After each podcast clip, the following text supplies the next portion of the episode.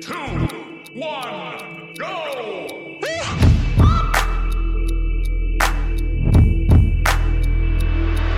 Cisza nocna. Podcast autorski.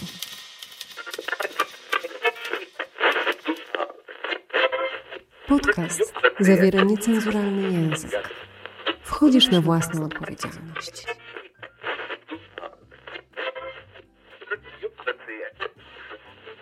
Cześć. Witam Was w trzecim odcinku Ciszy Nocnej pod tytułem Hello Google. Diagnozę poproszę. No i tak. Tytuł powstał w oparciu o nasze rozmowy z Mariuszem e, dotyczące autodiagnozy zaburzeń, która panoszy się niebezpiecznie we współczesnym świecie. W ostatnim odcinku Mariusz na przykład zadał mi pytanie, co to jest borderline? Zaburzenie osobowości borderline. Ludzie mogą przecież nie wiedzieć, Beata, może, nie wiem, przytocz jakąś zwięzłą definicję zaburzenia osobowości z pogranicza? To pytanie, nie ukrywam, zainspirowało mnie, Mariusza, do dzisiejszego odcinka, ale też zbiło mnie z pantałyku, no bo czy można krótko, zwięźlej na temat mówić o osobowości granicznej, z pogranicza? No nie. A jeśli podjęlibyśmy się takiej próby, to stwarzamy, poszerzamy niebezpieczny ten trend właśnie autodiagnozy, ponieważ zostawiamy kolejne osoby w niepewności, niewiedzy i właśnie one skierują swoje kroki z dużym prawdopodobieństwem do wygodnego gabinetu doktora Google'a, u boku którego w strefie komfortu siedzi potężny TikTok. No właśnie. Everybody's Border. Autodiagnoza doskonale obnaża samotność człowieka w kiepskiej, własnej, nierzadko złej diagnozie, przytłaczających rokowaniach. Nieustannie słyszę w sytuacji zetknięcia się z wskazówkami diagnostycznymi dotyczącymi zostańmy przy tym borderline. To ja, to o mnie, spełniam wszystkie kryteria. To jest opis mnie. No właśnie. Tylko człowiek to coś więcej niż kryteria. I proszę Państwa, jaki jest rdzeń? Co jest ważne? Każde leczenie powinno zaczynać się od rzetelnej diagnozy. Konkretne zaburzenie, konkretne leczenie. Nie powinno pozostawiać się żadnego człowieka, żadnego pacjenta z jakimś pobieżnym hasłem, wskazówką, bo zaczyna snuć domysły. To nie są czasy ludzi niepiśmiennych, nieczytatych lub ślepo zapatrzonych w autorytet białego kitla, lekarza. To se nie wrati. Musimy liczyć się z tym, że ludzie, pacjenci sami stawiają sobie diagnozy, szukają informacji, czytają zaawansowane półbiedy opracowania naukowe, zgłębiają, zaczytują się w forach tematycznych. No i oczywiście wędrują do gabinetu doktora Google'a. O tym właśnie chcemy porozmawiać z Mariuszem.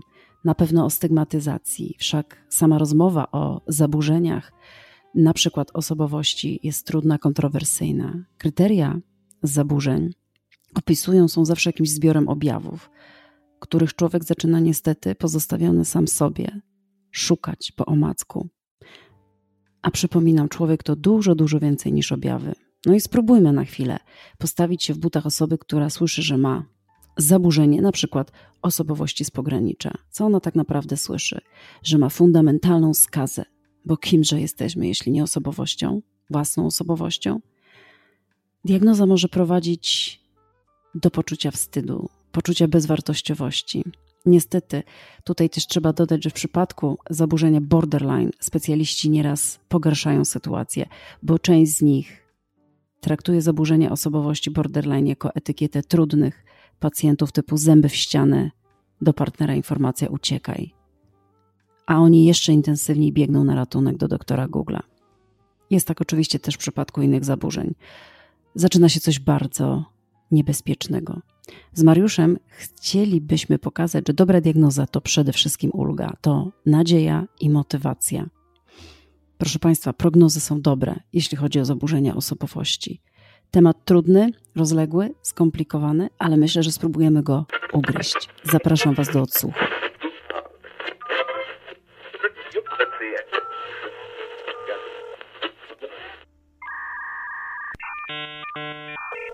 Cześć, cześć, cześć. Trzeci odcinek. Mam się No, nie śmiać, okej? Nie śmieję się. Trzeci odcinek. Tytuł Hello Google, diagnozę poproszę. Tak, Ja, ja cały czas myślałam, że to proszę diagnozę, ale diagnozę poproszę. poproszę. Tak. Dobrze, Takiego lepiej. gotowca proszę, od razu Tak. na tacy. Diagnozę po... O, widzisz, dobrze, że to dopowiedziałeś, że to o to chodzi.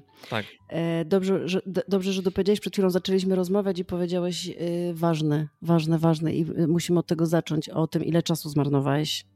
Sporo. Na co? Jak już jestem po drugiej stronie mostu, to łatwiej jest mi na to spojrzeć w Mhm. sposób taki bardziej łaskawszy dla siebie. Mhm. I wręcz mi jest, y, jest mi samego siebie żal, bo pamiętam ten moment, jak się zderzyłem y, z nerwicą, jak się zderzyłem z pierwszym atakiem paniki i ile minęło od tego czasu, zanim ja trafiłem do lekarza. Mhm. Już nawet nie mówię o terapii, Mhm. nawet nie mówię o y, wizycie u psychiatry, żeby ustalić jakoś farmakologię i tak dalej. Ale ile minęło czasu, zanim ja trafiłem do lekarza, Mhm. ponieważ e, za wszelką cenę, mm, no wiadomo, no, jak większość z nas, między innymi o tym chyba jest ten odcinek i taką mieliśmy potrzebę z Batą, żeby to nagrać, że jak większość z nas chwyciłem za telefon, chwyciłem za komputer i szukałem odpowiedzi w setkach bajtów e, na przeglądarce Google, która wystawi mi gotową diagnozę na to, co mi jest. I oto, proszę Państwa, z każdego dnia wyciągałem nową diagnozę, począwszy od mikroudarów, przez zawały serca, przez e, paraliże, przez. No tak, bo też medyczne, nie? Bo też guzy. szukamy, zaczynamy, że to...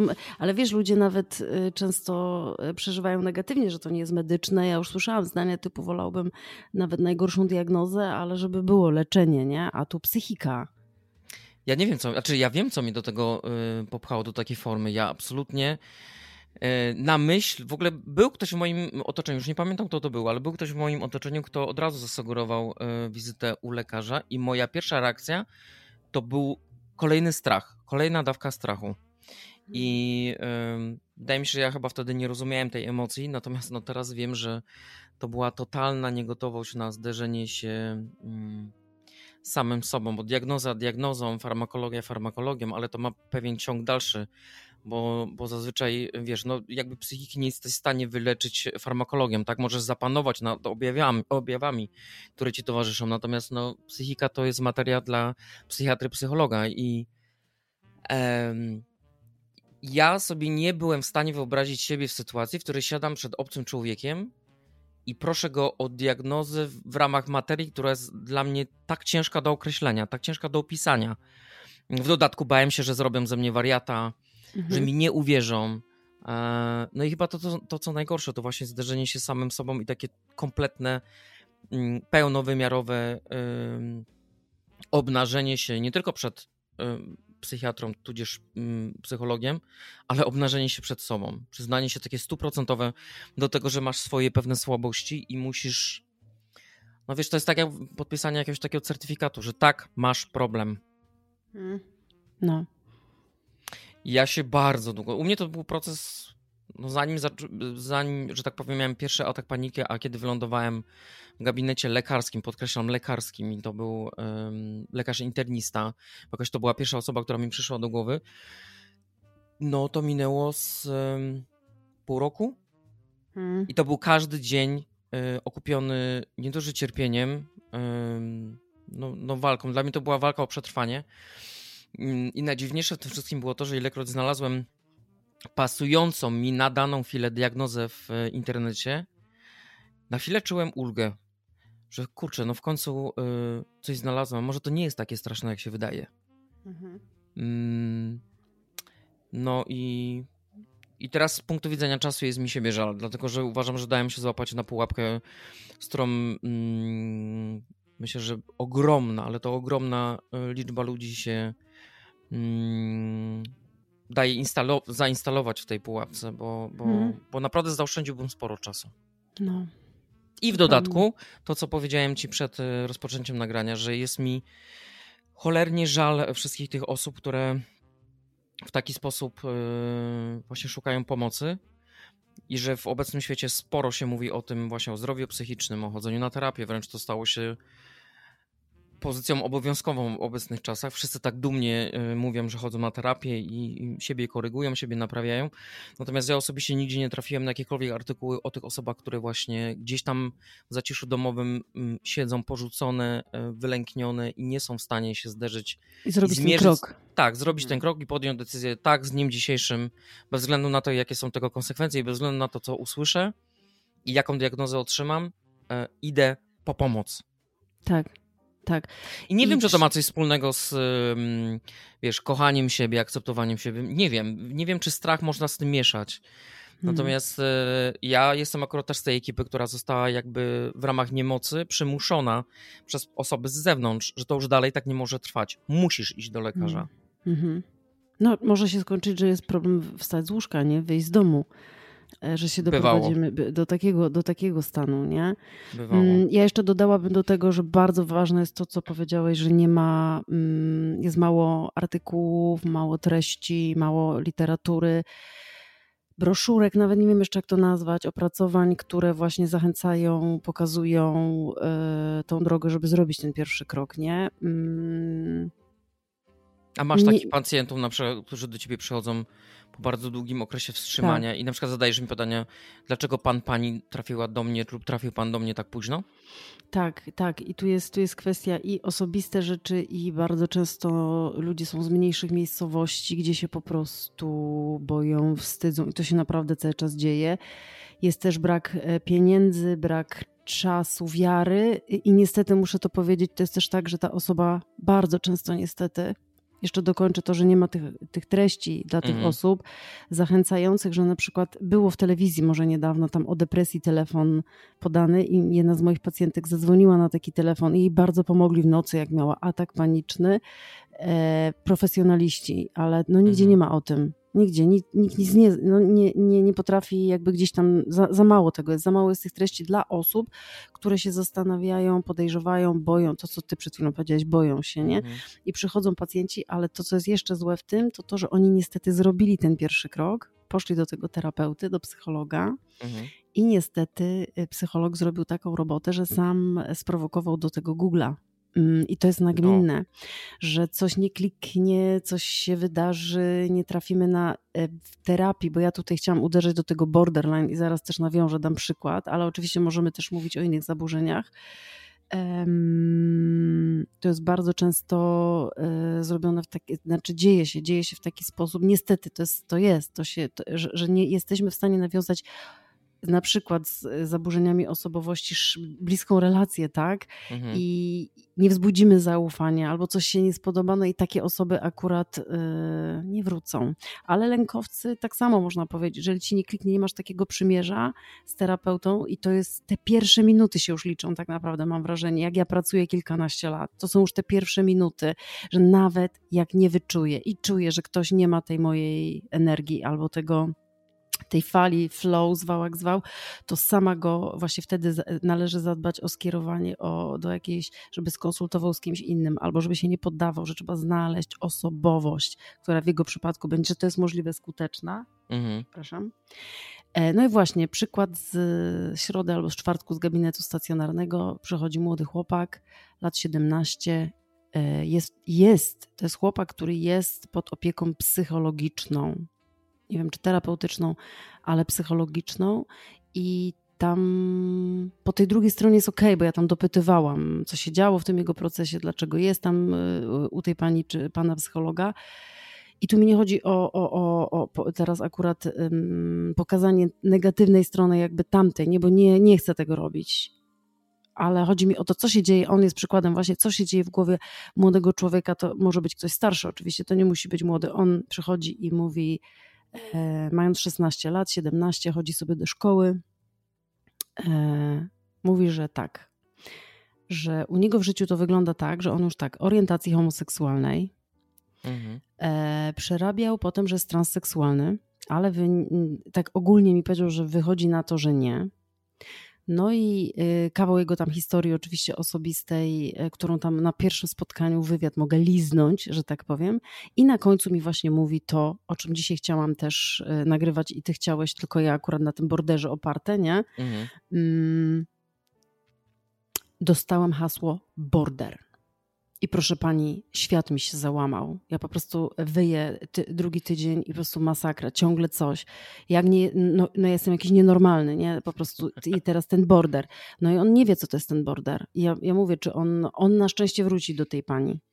On na szczęście wróci do tej pani, ale pierwsze, co?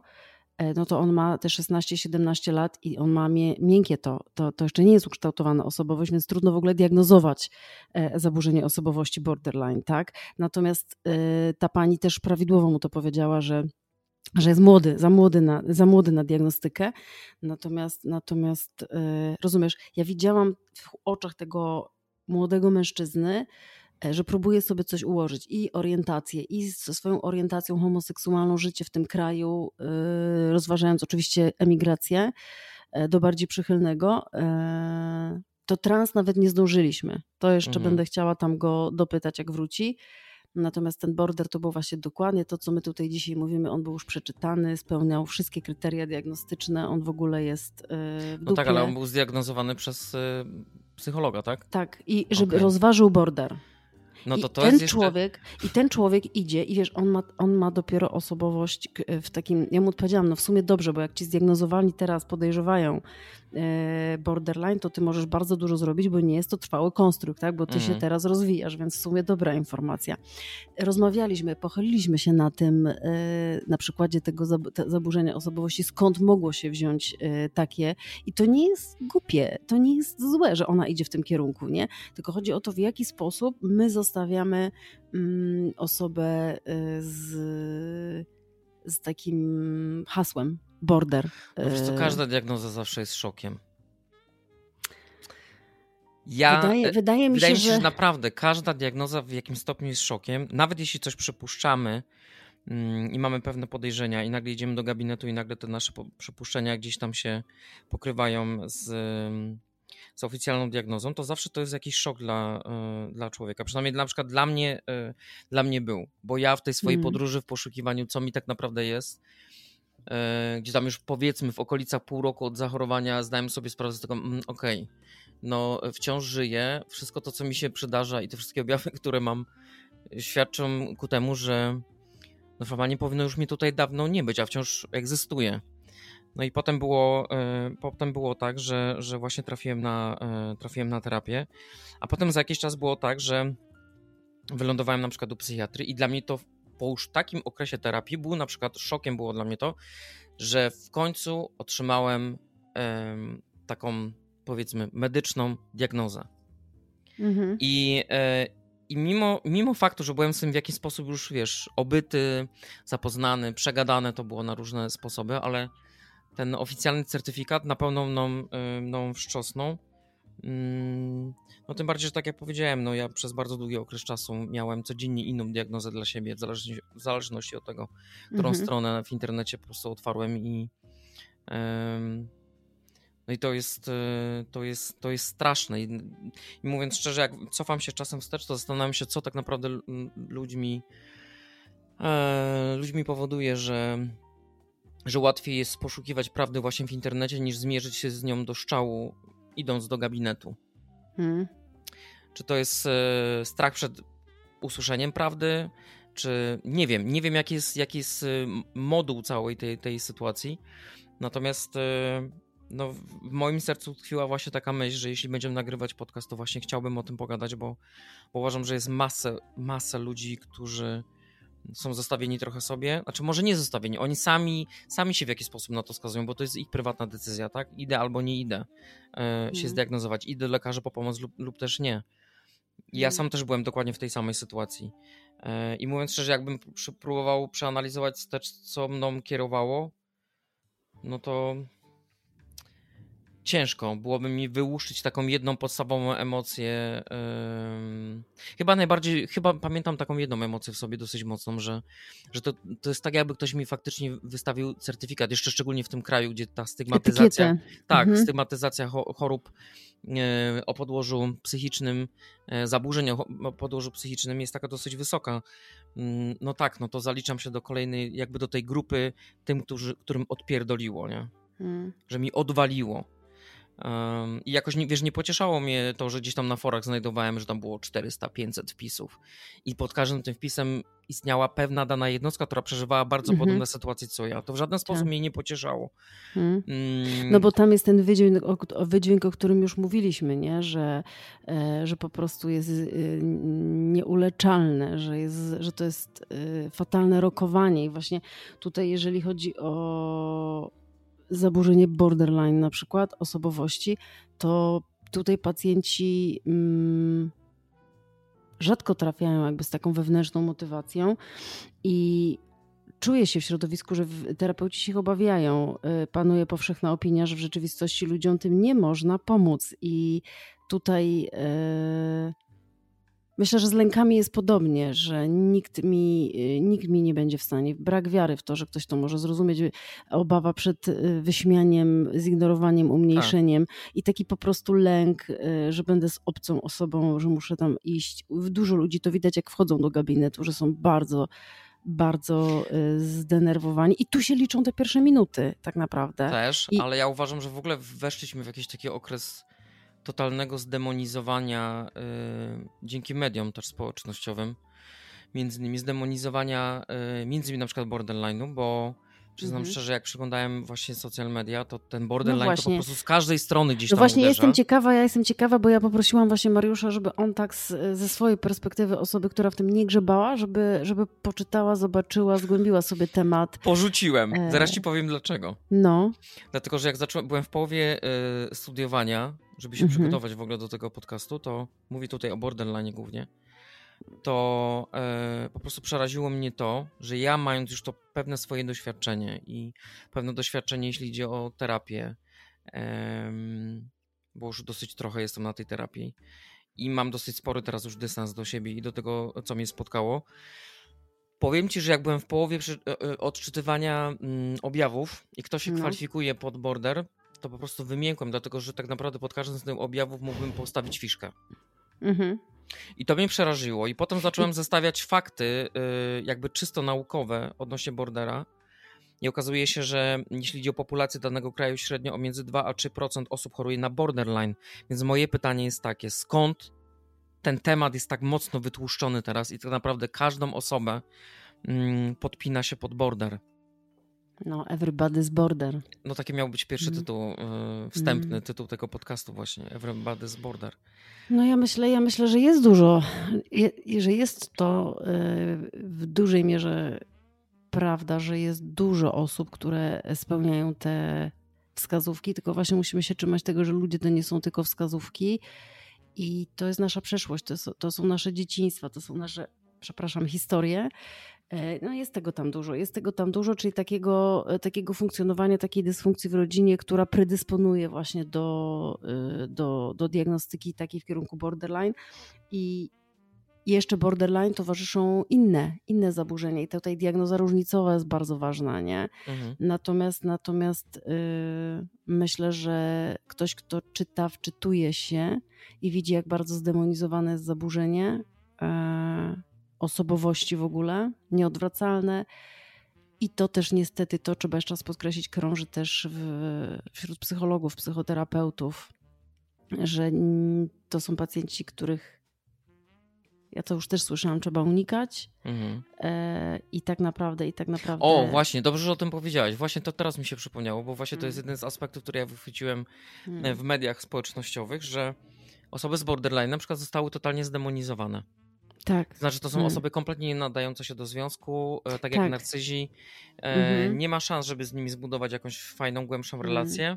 Mm. E, i, I tak naprawdę na, z miejsca skazujemy się na, na em, porażkę. Tak, i, tak, i dowiadujesz się, przepraszam, dowiadujesz się, że jesteś ciężarem dla krewnych, przyjaciół, współpracowników i że w ogóle zaszczepisz psychopatologię swoich dzieci. Mm, to są bardzo inteligentne osoby, utalentowane i nie pozwala, i oni tak też czytają o tym, tak, że zaburzenie nie pozwoli im się rozwijać, e, mają problemy ze zdobywaniem wykształcenia, nie podejmują pracy bądź zajmują stanowiska poniżej swoich możliwości.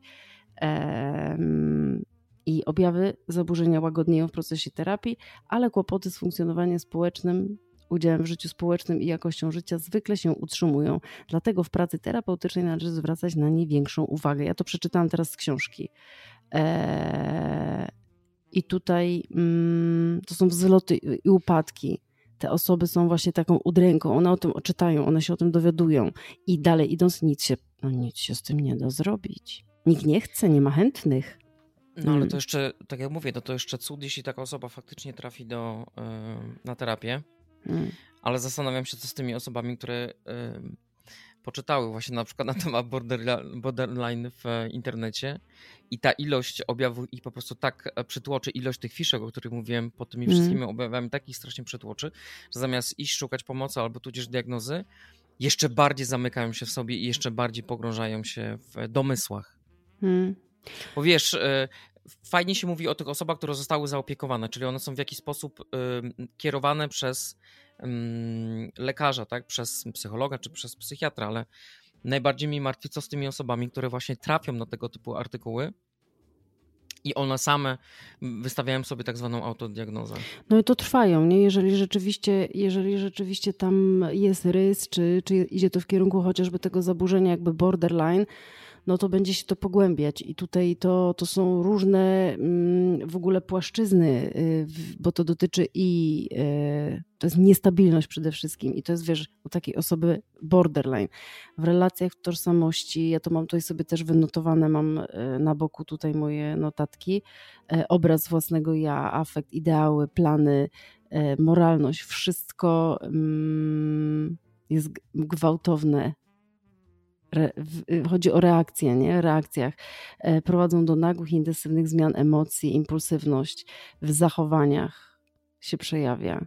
Mm. A kto z nas nie jest impulsywny, jak się wkurzy? No, to jest takie przenikające się, nie? Mm. Nie, są ludzie, co reagują spokojnie. Właśnie y, tu, tu, to jest pytanie, właśnie wiesz, że niektórzy połykają emocje, też są, nie? No Ale wiesz, no, możemy pójść w granicę absurdu i możemy powiedzieć, że kobiety jak mają okres co miesiąc, to też popadają w, w, w, borderline, bo zmienia im się nastrój Tak, i są no właśnie o to chodzi, żeby o to, o to właśnie chodzi, że tak naprawdę każdy czytając, to jest niebezpieczne, wyczyta, e, wyczyta jakby, że pasuje do niego, a spełniasz pięć kryteriów, o, to jest o mnie i tego musimy się też, no chociażby z tym, żeby iść do kogoś, No, pogadać o to tym, chodzi. nie? Właśnie o to Mm. chodzi. Dlatego ja naprawdę przygotowując się do tego podcastu, to był pierwszy raz, kiedy się wycofa- wycofałem dla Mm. własnego bezpieczeństwa z czytania na ten temat, dlatego że uważam, że te artykuły są, one są świetnie przygotowane e, jako forma doszkolenia się dla, e, nie wiem, psychologów i tak dalej. Natomiast no, miejmy świadomość tego, że ten hipotetyczny pacjent, mm, który ma jakieś problemy ze sobą, albo otoczenie ma z nim problem, no to jak się zmierzę z takimi danymi, no naprawdę, ja, tak jak powiedziałem, ja mam spory dystans do siebie, ale jak byłem w połowie objawów, Tak, to się po prostu przeraziłem, bo y, zdałem sobie sprawę z tego, że naprawdę wszystkie te jakieś tam objawy w jakim stopniu spełniam. tak. E, jak zacząłem to analizować na przykładzie na przykład ludzi, którzy mnie otaczają, to, ja do, to, to dokładnie doszedłem do tego wniosku, to co ty powiedziałeś, że everybody's border. No po prostu Tak. każdy w jakimś stopniu objawia y, sobą i swoim zachowaniem i postępowaniem tego typu y, wskaźniki charakteryzujące, że możesz się załapać na border w swoim Tak, życiu. tak. E, Więc teraz pytanie, jak, jaką drogę wybrać, żeby trafić naprawdę na mm, kogoś, wiesz, rozsądnego i mądrego, mm, kto e, cię zdiagnozuje, ale jednocześnie nie, nie, nie na tyle zdemonizuje tą chorobę w tobie, że nie zafunduje ci przekonania, że tak naprawdę postawił na tobie krzyż już do końca życia. Mm, To jest, to jest dobre pytanie. Y, Idąc y, zaburzeniem osobowości typu borderline, tutaj podajemy to mm, jako przykład związany z autodiagnozą, e, dlatego że on jest bardzo właśnie mm, tutaj, bym powiedziała, że króluje po prostu w tym, przez to, co ty przed chwilą powiedziałeś, że właśnie e, każdy widzi e, te wskazówki diagnostyczne. E, Ja też bardzo często podczas superwizji grupowych miałam wrażenie, że każda moja diagnoza sprowadzała się, że jednak jest to borderline. I też pytałam, też pytałam i przełożeni superwizorzy mówili, że tak rzeczywiście jest, że jest everybody's border, że to są takie pokolenia, takie czasy i Mhm. takie są diagnozy i jest tego dużo.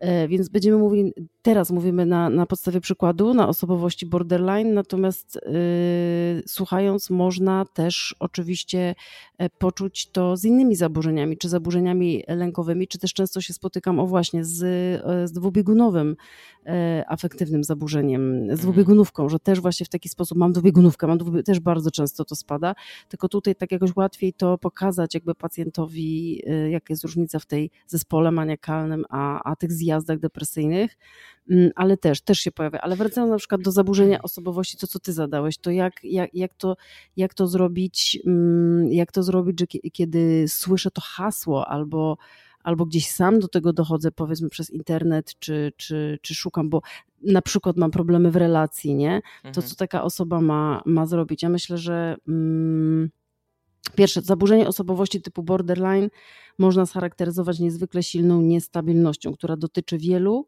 o ile nie wszystkich aspektów funkcjonowania osobowości, w tym relacji, własnego wizerunku, emocji oraz zachowań. Przeczytałam to. Jest to, jest to niby, niby dokładne, ale jednak ogólne, prawda? Mhm. E, Więc czytając, e, czytając, zagłębiając się, mm, wydaje mi się, że najbardziej kluczowe w odpowiedzi na Twoje pytanie, co powinna zrobić osoba, która przeczyta, dowie się, zasłyszy, usłyszy, mm, skierować właśnie kroki do osoby, która mm, przebije się. A nie jest łatwo też, bo tutaj tak też y, skrytykowałam kolegów po fachu, ale też trzeba to przyznać, że nie jest łatwo. Bardzo rzadko ktoś przychodzi z tym. To często są inne sprzężone problemy i gdzieś wynika to podejrzenie i tam, przepraszam, tam się grzebie w tym i, i właśnie pytanie, na ile to jest szkodliwe, na ile szkodzi, zagraża tej osobie, żeby się na tym skupić i jak to tej osobie powiedzieć. Wydaje No, mi się, że w przypadku to jest border... Cud, jak pacjent w ogóle trafia. Tak, jeżeli chodzi o border, to No. tak. I wiesz, i tu chodzi o to, żeby, żeby ja uważam, że kluczowe staje się, żeby do tej osoby dotrzeć, e, żeby poczuła się w jakikolwiek sposób właśnie uważniona i no i właśnie Zrozumiana. tak, i tu jest moje, Mm. tu jest właśnie moje, moje odkrycie. Jestem em, dzisiaj sobie siedziałam rano, piłam kawę i czytałam sobie książkę, coś sobie tam notowałam. Też już do dzisiaj do podcastu tam sobie jeszcze mm, zerknęłam i doznałam po prostu, sama nie wiem jak to określić. Olśnienie? Nawet nie, no też, ale przede wszystkim takie, no ale jak? Ale co, nie? Bo, bo tak, ja funkcjonuję w ogóle mm, bardzo często, bardzo często słyszę w świecie e, psychoterapeutów, psychologów od lat zarania moich dziejów tutaj w tym zawodzie, jeśli można tak powiedzieć, że jestem nieprofesjonalna.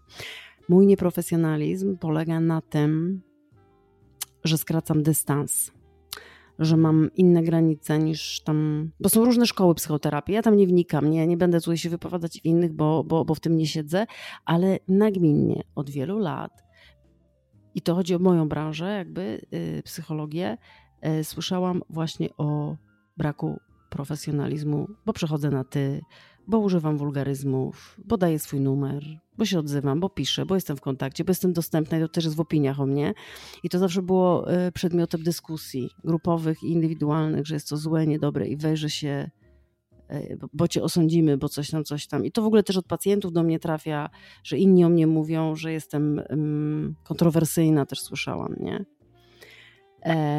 E, I właśnie po ukończeniu e, jakby szkoły psychoterapii czterech lat y, mm, ja miałam takie poczucie właśnie, że dałam się w jakieś ramy, ale to nie wynikało z- stricte z poznawczo-behawioralnej, tylko z tego, co gadają ludzie. No i uwaga, otwieram sobie dzisiaj tą książkę i patrzę właśnie, bo tu właśnie sobie wyobrażam, trafia do mnie i trafiają do mnie oczywiście osobowości.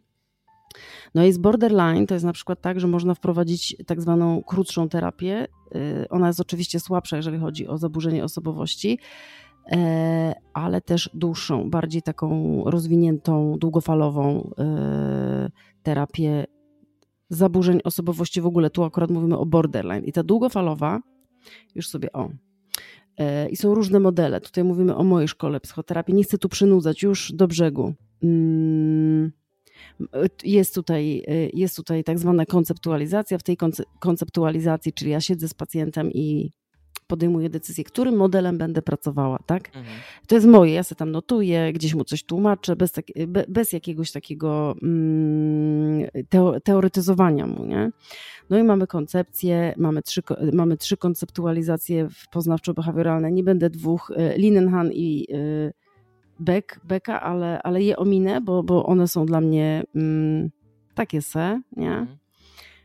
dalsze mi po prostu, nie negując ich, ale dochodzę do modelu trybu schematów Junga i się okazuje, że to jestem kurwa ja. I gdzieś się pytam, kurwa, jest mój nieprofesjonalizm. Po prostu mnie, mnie po prostu, także nie, no olśnienie też, tak. Ale wiesz, czytam to rano, mm, ja się tego uczyłam. Mhm. Ja zdawałam z tego egzamin, tak, ja to znam. Ale tak sobie czytam, książka jest z Uniwersytetu Jagiellońskiego Wydawnictwa, z, mojej, e, z mojego nurtu, w sensie no niemożliwe, nie? Cały czas mówię w kontekście, bo, bo, bo, bo tutaj trochę odbiegłam, e, jak trafia do mnie pacjent e, z zaburzeniem osobowości, czy to partner mojego pacjenta przychodzi na konsultację. I nie, już pomijając już o co chodzi w tym, w tym modelu, bo to nie o tym, ogólnie chodzi o to, że tu, jak rozwijamy strategię współpracy jakby z, z osobą, mm, o, tutaj mam, bo ja sobie to zakreśliłam, słuchajcie, e, strategię współpracy, mm, uwaga, uwaga proszę Państwa, wszyscy mnie słuchajcie, ci wszyscy, co to gadali, Terapeuta nawiązuje z pacjentami z tej grupy relację bardziej osobistą i bezpośrednią. Okazuje im więcej troski i zainteresowania, ponieważ tego potrzebują. Uwaga, ujawnia wybrane informacje o sobie. Uwaga, mówię o sobie. Ja o sobie mówię pacjentowi. No skandal to był zawsze. Bum. E, czyli się odkrywam i powiem Ci, że ja intuicyjnie uważam, że to jest e, może nie jedyna, bo ktoś może mieć jakieś inne umiejętności e, zawodowe, ale dobra droga, żeby dotrzeć, żeby zachęcić, e, żeby dać poczucie bezpieczeństwa takiej osobowości, która, b- po- takiej osobie, mm, w sensie, która przychodzi do gabinetu i, i może nawet się nie zgadzać, usłyszała właśnie tylko hasło. Mhm. border, nie? No to ja mówię, no w sumie to ja też y, mam rys border, no w sumie to takie, no to co my tu mówimy, że my wszyscy gdzieś jak się przeczyta, przeczytamy, no to pochylmy się nad tym wspólnie. I właśnie w momencie, kiedy to już jest diagnostyczne, to ja uważam, że to, co jest najważniejsze, jeżeli chodzi o zaburzenie borderline, to jest właśnie ta relacja z pacjentem e, i jeszcze w tej długofalowej, jak on się decyduje i widzę, że ja mu proponuję, że to musi być terapia konkretnie dłuższa, bo w tej krótszej to jest lepiej określić od razu, że Mhm. właśnie to wygląda tak i tak i nie skracać, odwrotnie, nie skracać tego dystansu, bo ja zranię tą osobę. Jakby gdzieś, gdzieś, gdzieś będę y, krócej. Ale w tej długofalowej myślę, że to rozbudowanie to jest skuteczna metoda. E, Bo jak ja mówię o sobie, to jest psychoedukacja, proszę Państwa. To nie jest tak, że ja jestem narcystyczna z kolei, czyli zaburzenie osobowości narcystyczne. Je też tutaj możemy podciągać pod ten Tak. temat, bo narcyzów jest też masę, który, który, który o, typowy narcyz, to jest klasyczny, na, na partnera najczęściej. To jest, to jest, proszę, tu mam pięć artykułów od razu, nie? No i, i, i- i tutaj tak samo, że właśnie mówienie o sobie gdzieś, o własnym doświadczeniu jest e, psychoedukacją. I wiesz, tu chodzi też, że jak rozmawiam z taką osobą, i to też można powiedzieć o zaburzeniach lękowych, jak ja mówię o swoich lękach, jakie mam jako przykład. Oczywiście, że, przepraszam, ja nie mogę y, epatować sobą. Ja nie mogę, jeżeli tak mi się dzieje, to to są błędy terapii. Ja nie mogę mm, jakby przekraczać pewnych granic, czyli tak jakby mnie, nie wiem, pacjent zapraszał do, na jakąś wielką imprezę rodzinną, ale już na jakiś występ taki, który gdzieś był też y, przedmiotem terapii związany z, gdzieś z wyjściem, czemu nie? Y, Ja słyszałam za czasów studiów magisterskich o y, szkołach, gdzie się przechodzi na drugą stronę ulicy i nie mówi się dzień dobry. Nie, dla mnie to jest masakra. Ja ci to powiem z punktu widzenia. No i wyobraź sobie, że taki w trakcie, border trafiasz, e, że, e, że trafiasz. No, ale wiesz, ale... bez względu na to, z jaką, z, jaką, mm, z jaką diagnozą przychodzisz w ogóle, jaką diagnozę otrzymujesz, ale to jest tak delikatna materia, Tak. że ja osobiście nie wyobrażam sobie takiej sytuacji, że z tak e, ciężkim kalibrem problemu, bo dla każdego pacjenta jego własny problem to jest najcięższy kaliber, nie ma cięższego. Jeśli już Tak. trafia na terapię, to znaczy, że dało mu tak popalić, że, że postanowił coś z tym zrobić. Więc ja pamiętam, jak byłem na etapie poszukiwania, co ze sobą dalej zrobić, to e, mnie przerażała myśl taka, że przychodzę jak do gabinetu kardiologa, bo neurologa, to mi po prostu szybko zbada, wystawi mi cenzurkę, wypisze recepty, dziękuję, następny. Tak. Ja nie chciałem być potraktowany w wersji maszynowej, jak na linii produkcyjnej i wiesz, akordowo lecimy, tak? Jeden pacjent, godzinka, fru, następny. No. Em, Mm. Wiesz, oczywiście, że masę trafi się takich ludzi, którym, którym może to nie pasować, to, to skrócenie dystansu, Mm. bo może faktycznie wierzą w tą, tą, to stare przekonanie, że. Zresztą ja powiem Ci szczerze, ilekroć czytałem na ten temat w internecie, zanim jeszcze trafiłem na terapię, bardzo się dziwiłem temu, temu przekonaniu, że mm, pacjent w przypadku, jeśli idzie o terapię, nie powinien mieć kontaktu z terapeutą poza terapią. Tak. Mm, Nie wiem, nie powinni się wymieniać numerami. Tak jak powiedziałaś, jeśli się widzą na, na ulicy, to najlepiej, żeby przejść na drugą stronę. Ty, ale coś mi przypomniałeś, muszę ci, muszę to powiedzieć. Ja Dawaj. sobie teraz przypomniałam, dlaczego wybrałam e, szkołę e, behawioralno-poznawczą i to nie, nie chcę tego promować, bo ja jestem w ogóle, żeby, żeby to było jasne, zwolennikiem przenikania się różnych nurtów, że żyjemy w czasach, że właśnie my możemy korzystać z psychodynamicznej, systemowej, oni mogą z CBT-u, czyli poznawczo-behawioralnej, ja tutaj absolutnie nie chcę promować. Ja akurat po prostu pracuję w tym. Natomiast e, pamiętam do dziś, mm, jak byłam na, na stażu, coś, tak, to był staż w, chyba na seksuologii, nomen omen. Wtedy się tam specjalizowałam i byłam w Warszawie.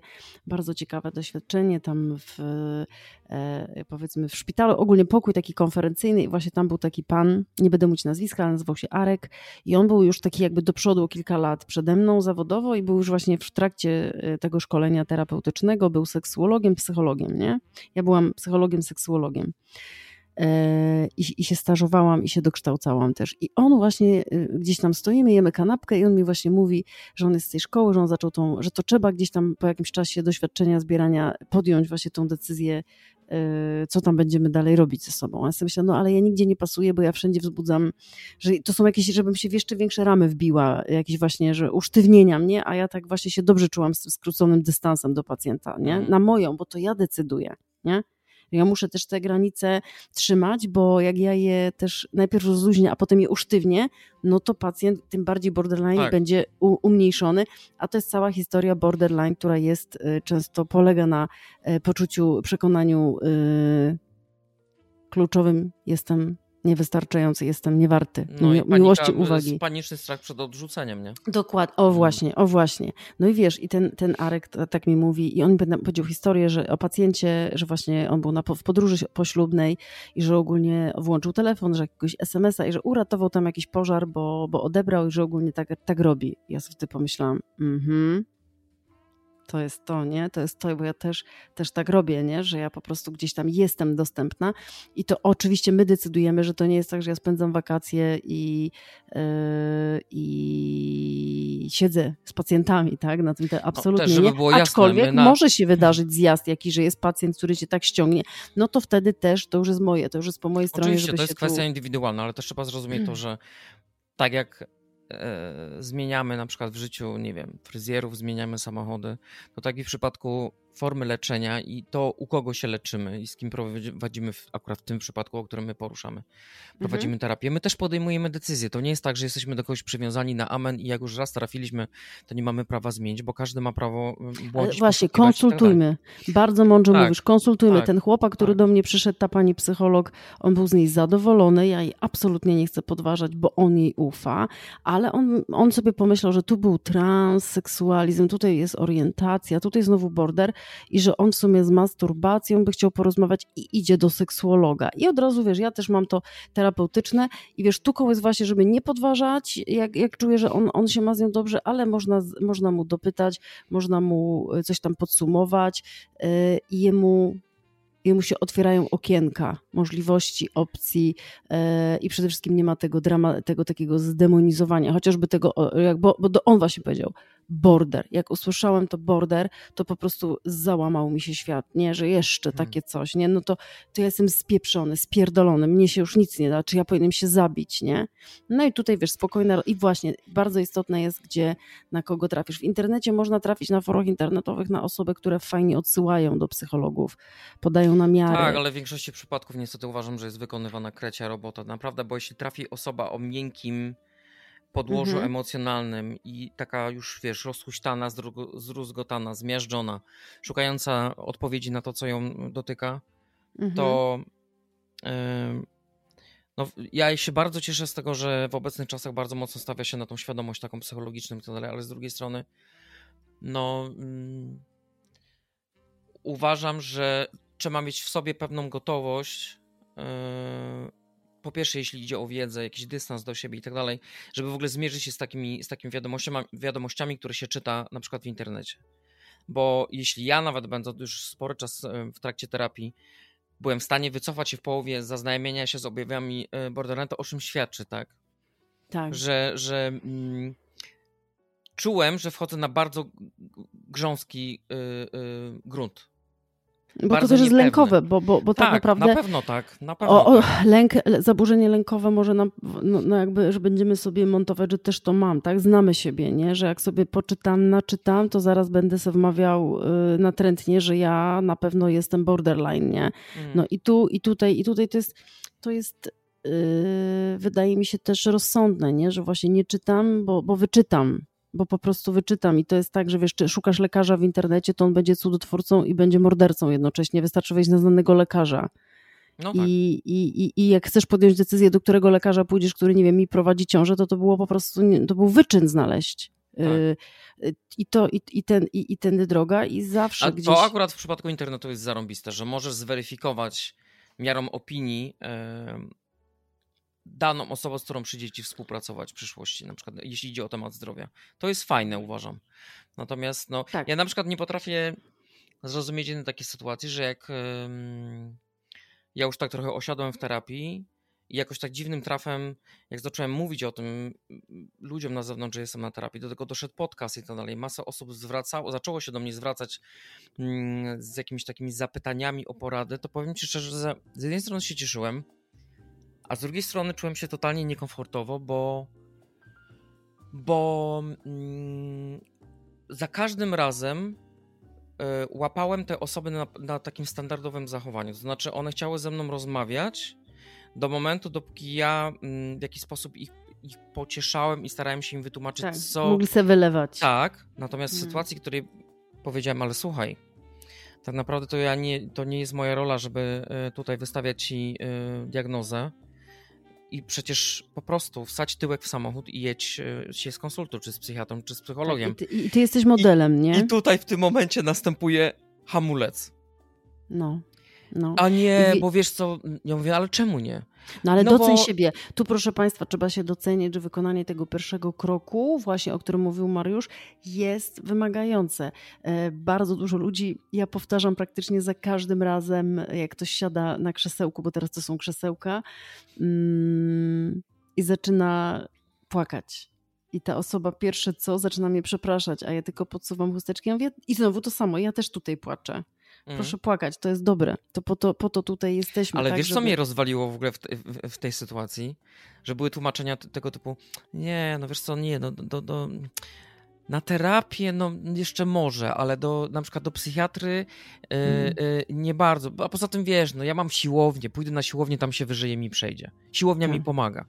Tylko Też ja- efekt, ale, ale tak, wiesz, ja- ale efekt no. końcowy jest taki, że ja widzę, że ta siłownia tak pomaga, że ten problem owszem się zmniejszył, ale wciąż Ale jest. sam ze sobą, tak. I ta osoba Wciąż nie potrafi jest. być Mija sama ze pół sobą. roku i dalej ta osoba jest w tej samej bladej dupie, w jakiej tak. była. Jeżeli chodzi o border, to właśnie relacyjnej, y, emocjonalnej, y, moralności, emo- no wszystkie, po prostu praktycznie wszelkie sfery, które ja tutaj wymieniłam, one będą się przenikać. No i najczęściej jest tak, że jeżeli chodzi o border, no to te y, emocje, wizerunek, własny wizerunek jakby, prawda, e, zachowania, ale przede wszystkim e, w relacji, przez relacje gdzieś osoba e, trafia do, do gabinetu, bo partner mówi, że nie, nie do wytrzymania albo coś z tym zrobisz, albo ja odchodzę. I wiesz, to jest motywacja na to, ja sobie to nazwałam, to jest moje zewnętrzne, ja nie mam nic przeciwko niej, tylko właśnie znowu trafia już No, ktoś do ciebie do W gabinetu. przypadku Bordera akurat No. to jest rzecz, którą bardzo się zgadzam, bo właśnie dzisiaj czytałem taki artykuł i bardzo się z tym zgadzam, że niestety pokutuje to przekonanie pod tytułem to, co ty powiedziałeś. Albo coś z tym zrobisz, albo koniec. A niestety w przypadku związku z Borderem problem polega na tym, że to wy razem musicie zrobić. Znaczy O. nie tylko zadaniem tego, który Tak. cierpi na border jest pójść na Tak. terapię, ale, Tak. e, ale dokształcenie się osoby, która, z którą nią jest, dlatego że musi zdać sobie sprawę z tego, że cały pakiet agresywnych niestabilnych, chwiejnych zachowań nie wynika dlatego, że ktoś komuś chce zrobić na złość, tylko to jest po prostu zaburzenie. Tak, i ta osoba, i, i to, kim się otaczamy, jest bardzo, bardzo istotne. I żeby było jasne, bo uważam, że tu, żeby pozostałe osoby, które będą słuchać tego podcastu, nie czuły się osamotnione, żeby było jasne. I to Mm. dotyczy lękowców, i to dotyczy Tak. tych, którzy mają problemy z um, To depresją, i tak dalej, i tak, tak. dalej, i tak dalej. Tak. To nie jest samotna podróż. Jeśli masz partnera, Mm. To to jest Mm. wasz razem Odsyłamy problem. tutaj do odcinka życie, tam było życie z nerwicowcem, nie? Było Tak, coś takiego, Tak, w tak, pierwszym tak. sezonie był odcinek, takie, tak, Drugi no. I to, sezonu. to jest dokładnie to samo, co ty mówisz, dokładnie to samo, co ty mówisz, bo wiesz, i to też jest znowu to samo. Przychodzi na przykład też osoba, która jest partnerem borderline i ona często słyszy, em, że jest e, masakra, że uciekaj, że wypierdalaj, że to jest pacjent zęby w ścianę i nic. Naprawdę takie rzeczy się słyszy. Mm, Czasami rzeczywiście jest taka sytuacja, że to tak daleko zabrnęło, że ten borderline, narcystyczny border, osoba narcystyczna, czuć, że po prostu też po konsultacji, że właśnie ona nie podejmie współpracy, czyli nie Mhm. podziała to ultimatum, tak? Tak. I wtedy rzeczywiście mówimy pacjentowi, który jest partnerem, żeby rozważył zakończenie relacji, bo będzie ciężko, bo to jest bez, bez pracy, współpracy będzie ciężko, tak? To jest też oczywiście e, głęboko ludzkie. Natomiast to, co ty powiedziałeś od tej strony, przychodzi na przykład, e, i tak jest najczęściej w moim gabinecie, partner na konsultację i on neguje, on w ogóle neguje często psychologię, on neguje Miałam trzymać dalej buzię, ale po prostu tak mi się podoba, że będę robić, przepraszam. No, ale wracając, przychodzi ta osoba, nie? I ona często neguje, ona często mm, działa albo pod zagrożeniem, jak jej się rozpada życie całe, to jeszcze gdzieś yy, chce yy, i, mu i, i zależy, ale potem to się może rozmywać. Albo się nie rozmywa, albo się rozmywa, natomiast bardzo istotne, e, tu są jakby cele, yy, jeżeli chodzi o zaburzenie borderline yy, takiego procesu. Oczywiście chodzi o złagodzenie objawów, y, zaburzenie osobowości, mm, czyli relacje z ludźmi, lęk przed opuszczeniem, problemy z tożsamością, niestabilność emocjonalna, poczucie pustki, bo to jest też poczucie pustki, ale tutaj jest y, kolejny cel doprowadzenie do sytuacji, w której pacjent czuje się wystarczająco bezpiecznie, czyli mamy to przymierze, tak, aby doświadczyć emocji, czyli jakie to jest ważne, właśnie jeżeli y, gdzieś myślimy sobie, o przeczytałem, spełniam, spełniam diagnostykę, to powinno być, to co, to co ty zadałeś, to pytanie, bardzo ważny krok, dotyczy innych zaburzeń też, podkreślamy, Mhm. ale tutaj na przykładzie border e, skierować kroki do gabinetu, do osoby, do telefonu, do internetu też, bo niektórzy wybiorą właśnie terapię e, online, bo będzie im łatwiej przełamać, a potem zejdą na przykład stacjonarnie, Mhm. żeby ta osoba poczuła, poczuć to bezpieczeństwo. Mm, I to czasami można po kilku minutach poczuć, że nie jesteśmy oceniani, że jesteśmy ważni, uważnieni i to w sytuacji border jest mega ważne i zaczniemy doświadczać emocje, potrzeby. E, No i tu już zaczyna tworzyć border jakąś pierwszy raz może w życiu, jakąś taką totalną relację z kimś bliską, ale już bez tych wszystkich schematów, e, z, y, jazd, bez, be- bez, bez takiego zakładania tej maski. E, To nie jest proste, to nie jest proste, nie? Mm, tak, no i w ten sposób... Wiesz, w ten mówimy sposób... tu też o odważnych pacjentach, bo ty powiedziałeś, że trzeba pójść na Tak. przykład na terapię, pójść, no, to, to wszystko jest fajne, jeśli ktoś Mm. ma na tyle odwagi i jaj, za przeproszeniem, żeby Tak, i, tak zmierzyć ale się to... z prawdą. Tak, Natomiast ale to... mnie wciąż interesuje, No, jak odczarować nasze społeczeństwo. Um, bo popatrzcie, no, y, y, my w ogóle jako naród jesteśmy trochę choleryczni. No umówmy się, mamy taką cechę, mm, że ogólnie cierpimy na pewien rodzaj choleryzmu i, i w pewnym wieku zaczynamy mocno szukać. I jak na przykład, nie wiem, mamy problemy z zębami, to idziemy do stomatologa, jak mamy problemy z sercem, idziemy do kardiologa i raczej ludzie nie mają jakichś takich większych opor, oporów, a szczególnie to nowe pokolenie widzę, że jest takie mocno ukierunkowane na to, żeby dbać o siebie. Natomiast jeśli idzie faktycznie o zdrowie psychiczne, mm, to ta stygma jest tak, e, uważam, intensywna i poważna. mhm. Powiem ci szczerze, że martwi mnie to z tego względu, że wiesz, automatycznie jak to myślę, to włącza mi się taka empatia, bo zaraz właśnie sobie siebie przypominam, jaką ja musiałem gehennę przejść po, poniekąd na własne życzenie. Bo nie byłem w stanie się skonfrontować e, ze świadomością, że, że właśnie no, wypadałoby, wiesz, się zebrać do kupy i mm, Mhm. pójść na terapię. I na przykład w moim przypadku było trochę na odwrót, bo ja pierwszy trafiłem na terapię, a potem po jakimś czasie e, zdecydowałem się zmierzyć z jeszcze większym moim strachem, czyli moja pierwsza w życiu wizyta u psychiatry. No i co, i ta psychiatra, ale co? Czy ta psychiatra yy, w tym wszystkim nie miała tego, że cię ile ci, powiedz mi, kiedy jak wchodzisz do tego gabinetu do niej, nie? Do, do, bo, bo psychiatra jest tak samo ważny tutaj Mhm. e, w procesie. Tutaj bardziej niż e, w zaburzeniach osobowości, tu bardziej, chociaż tam też są, tak jak mówimy, zaburzeniu borderline towarzyszą inne e, często zaburzenia, też lęki, też depresje, więc, ale tu mówimy o zaburzeniu lękowym.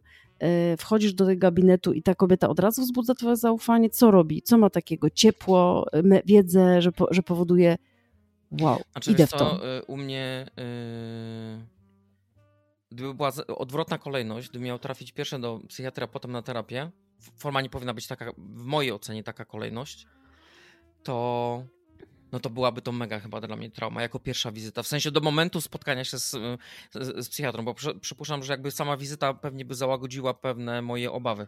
Natomiast ja miałem takiego blokersa w głowie. Yy, mm, czułem się jadąc na tą wizytę, yy, jakbym po prostu podpisywał na siebie stygmę. Taką totalną stygmę. Ale że leczysz się w ogóle psychiatrycznie? Tak, tak, że to już jest takie, wiesz, totalne e, udokumentowanie faktu, że mam problem. Taki, wiesz, już w 100% namacalny, taki, wiesz, gruby, soczysty, mam problem. Mhm. I powiem ci, że jak e, wszedłem do gabinetu, akurat miałem szczęście trafić na przecudowną ym, osobę. Na E, czym polega ta jej cudowno, y, ta przecudowność? Mówię poważnie, nie prześmiewczo, bo jestem po Yy, prostu dlatego, ciekawa. że po prostu automatycznie, jak tylko otwarłem drzwi i zobaczyłem jej spojrzenie i te pierwsze słowa, które jakieś tam do mnie skierowała, w czym mogę panu pomóc, czy coś się poważnego dzieje, to e, Jezu, nagle odetchnąłem, bo pomyślałem, Chryste Panie, całe szczęście nie jestem nie jestem jakbym stał przy okienku na poczcie, czyli nie jest służbowo, jest normalnie, ten dystans jakiś natychmiast został skrócony. Mhm. I z miejsca poczułem się zaopiekowany, bo wydawało mi się, że właśnie to będzie na takiej zasadzie, jak pójście do, do lekarza z bolącym gardłem. Co panu dolega? Proszę otworzyć paszczę, zaglądamy w migdałki. O, jest bolące gardło, wypisujemy receptę. Do zobaczenia za dwa tygodnie. Sądziłem, Mhm. że tak to będzie i powiem ci, że przeżyłem szok, bo poświęcono mi ponad godzinę czasu. E, przeprowadzono ze mną mega szczegółowy, dokładny wywiad. W życiu sobie nie zdawałem spra- sprawy z tego, że to tak wygląda i to mówię też z, z, z pewną przekorą i specjalnie, żeby, żeby trochę ośmielić te osoby, które gdzieś tam w tyle głowy wiedzą, że powinny trafić do na przykład psychiatry, a Mhm. bardzo się boją. To było jedno z ciekawszych doświadczeń i e, no i na końcu usłyszałem, znaczy sam wyszedłem z zapytaniem, z ciekawości po prostu, Mhm. no to pani doktor, co mi jest?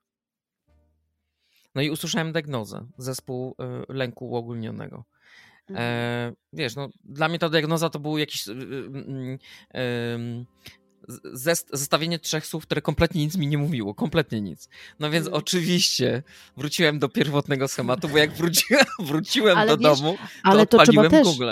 No właśnie, i tu bym się zatrzymała, że tak naprawdę internet jako źródło informacji, że w ogóle uznajmy tutaj, jak Ale rozmawiamy, tak? tak. Auto, tak. A autodiagnozy jest to Tak. coś, e, co jest naturalną potrzebą człowieka. Czyli to my nie mówimy nie zaglądaj, chociaż są takie osoby, że nawet nie zaglądają, bo wiedzą, że to spotęguje. Jeżeli jestem lękowcem, poczytam o, e, o, o gdzieś na przykład raku, to, to będę mieć i to, mi, i to mnie zafiksuje jeszcze bardziej. Ale ogólnie my wychodzimy od tego, że musimy się w dzisiejszych czasach liczyć z tym, że, mm, że internet jest jakby i poszukiwanie tych informacji y, w internecie jest czymś naturalnym, jakąś taką e, potrzebą, nie? Mhm. E, Tu jest kwestia, mm, co się dzieje z tym dalej, tak? Czyli tu to, co ty powiedziałeś dotychczas, ba, czyli ktoś przeczytał border, lęk uogólniony, e, No powiem ci na tym przykładzie, przykładzie, który ci teraz opisywałem, z trafieniem do No. psychiatry, no, że gdybym ja przed tą wizytą trafił na. e, A owszem, no ja jak poszukiwałem, e, że tak powiem, odpowiedzi na to, co mi dolega, to owszem, gdzieś tam ten border się też poja- pojawiał, e, jakieś podejrzenia właśnie tam dwubiegunówki i tak dalej, i tak dalej. Mhm.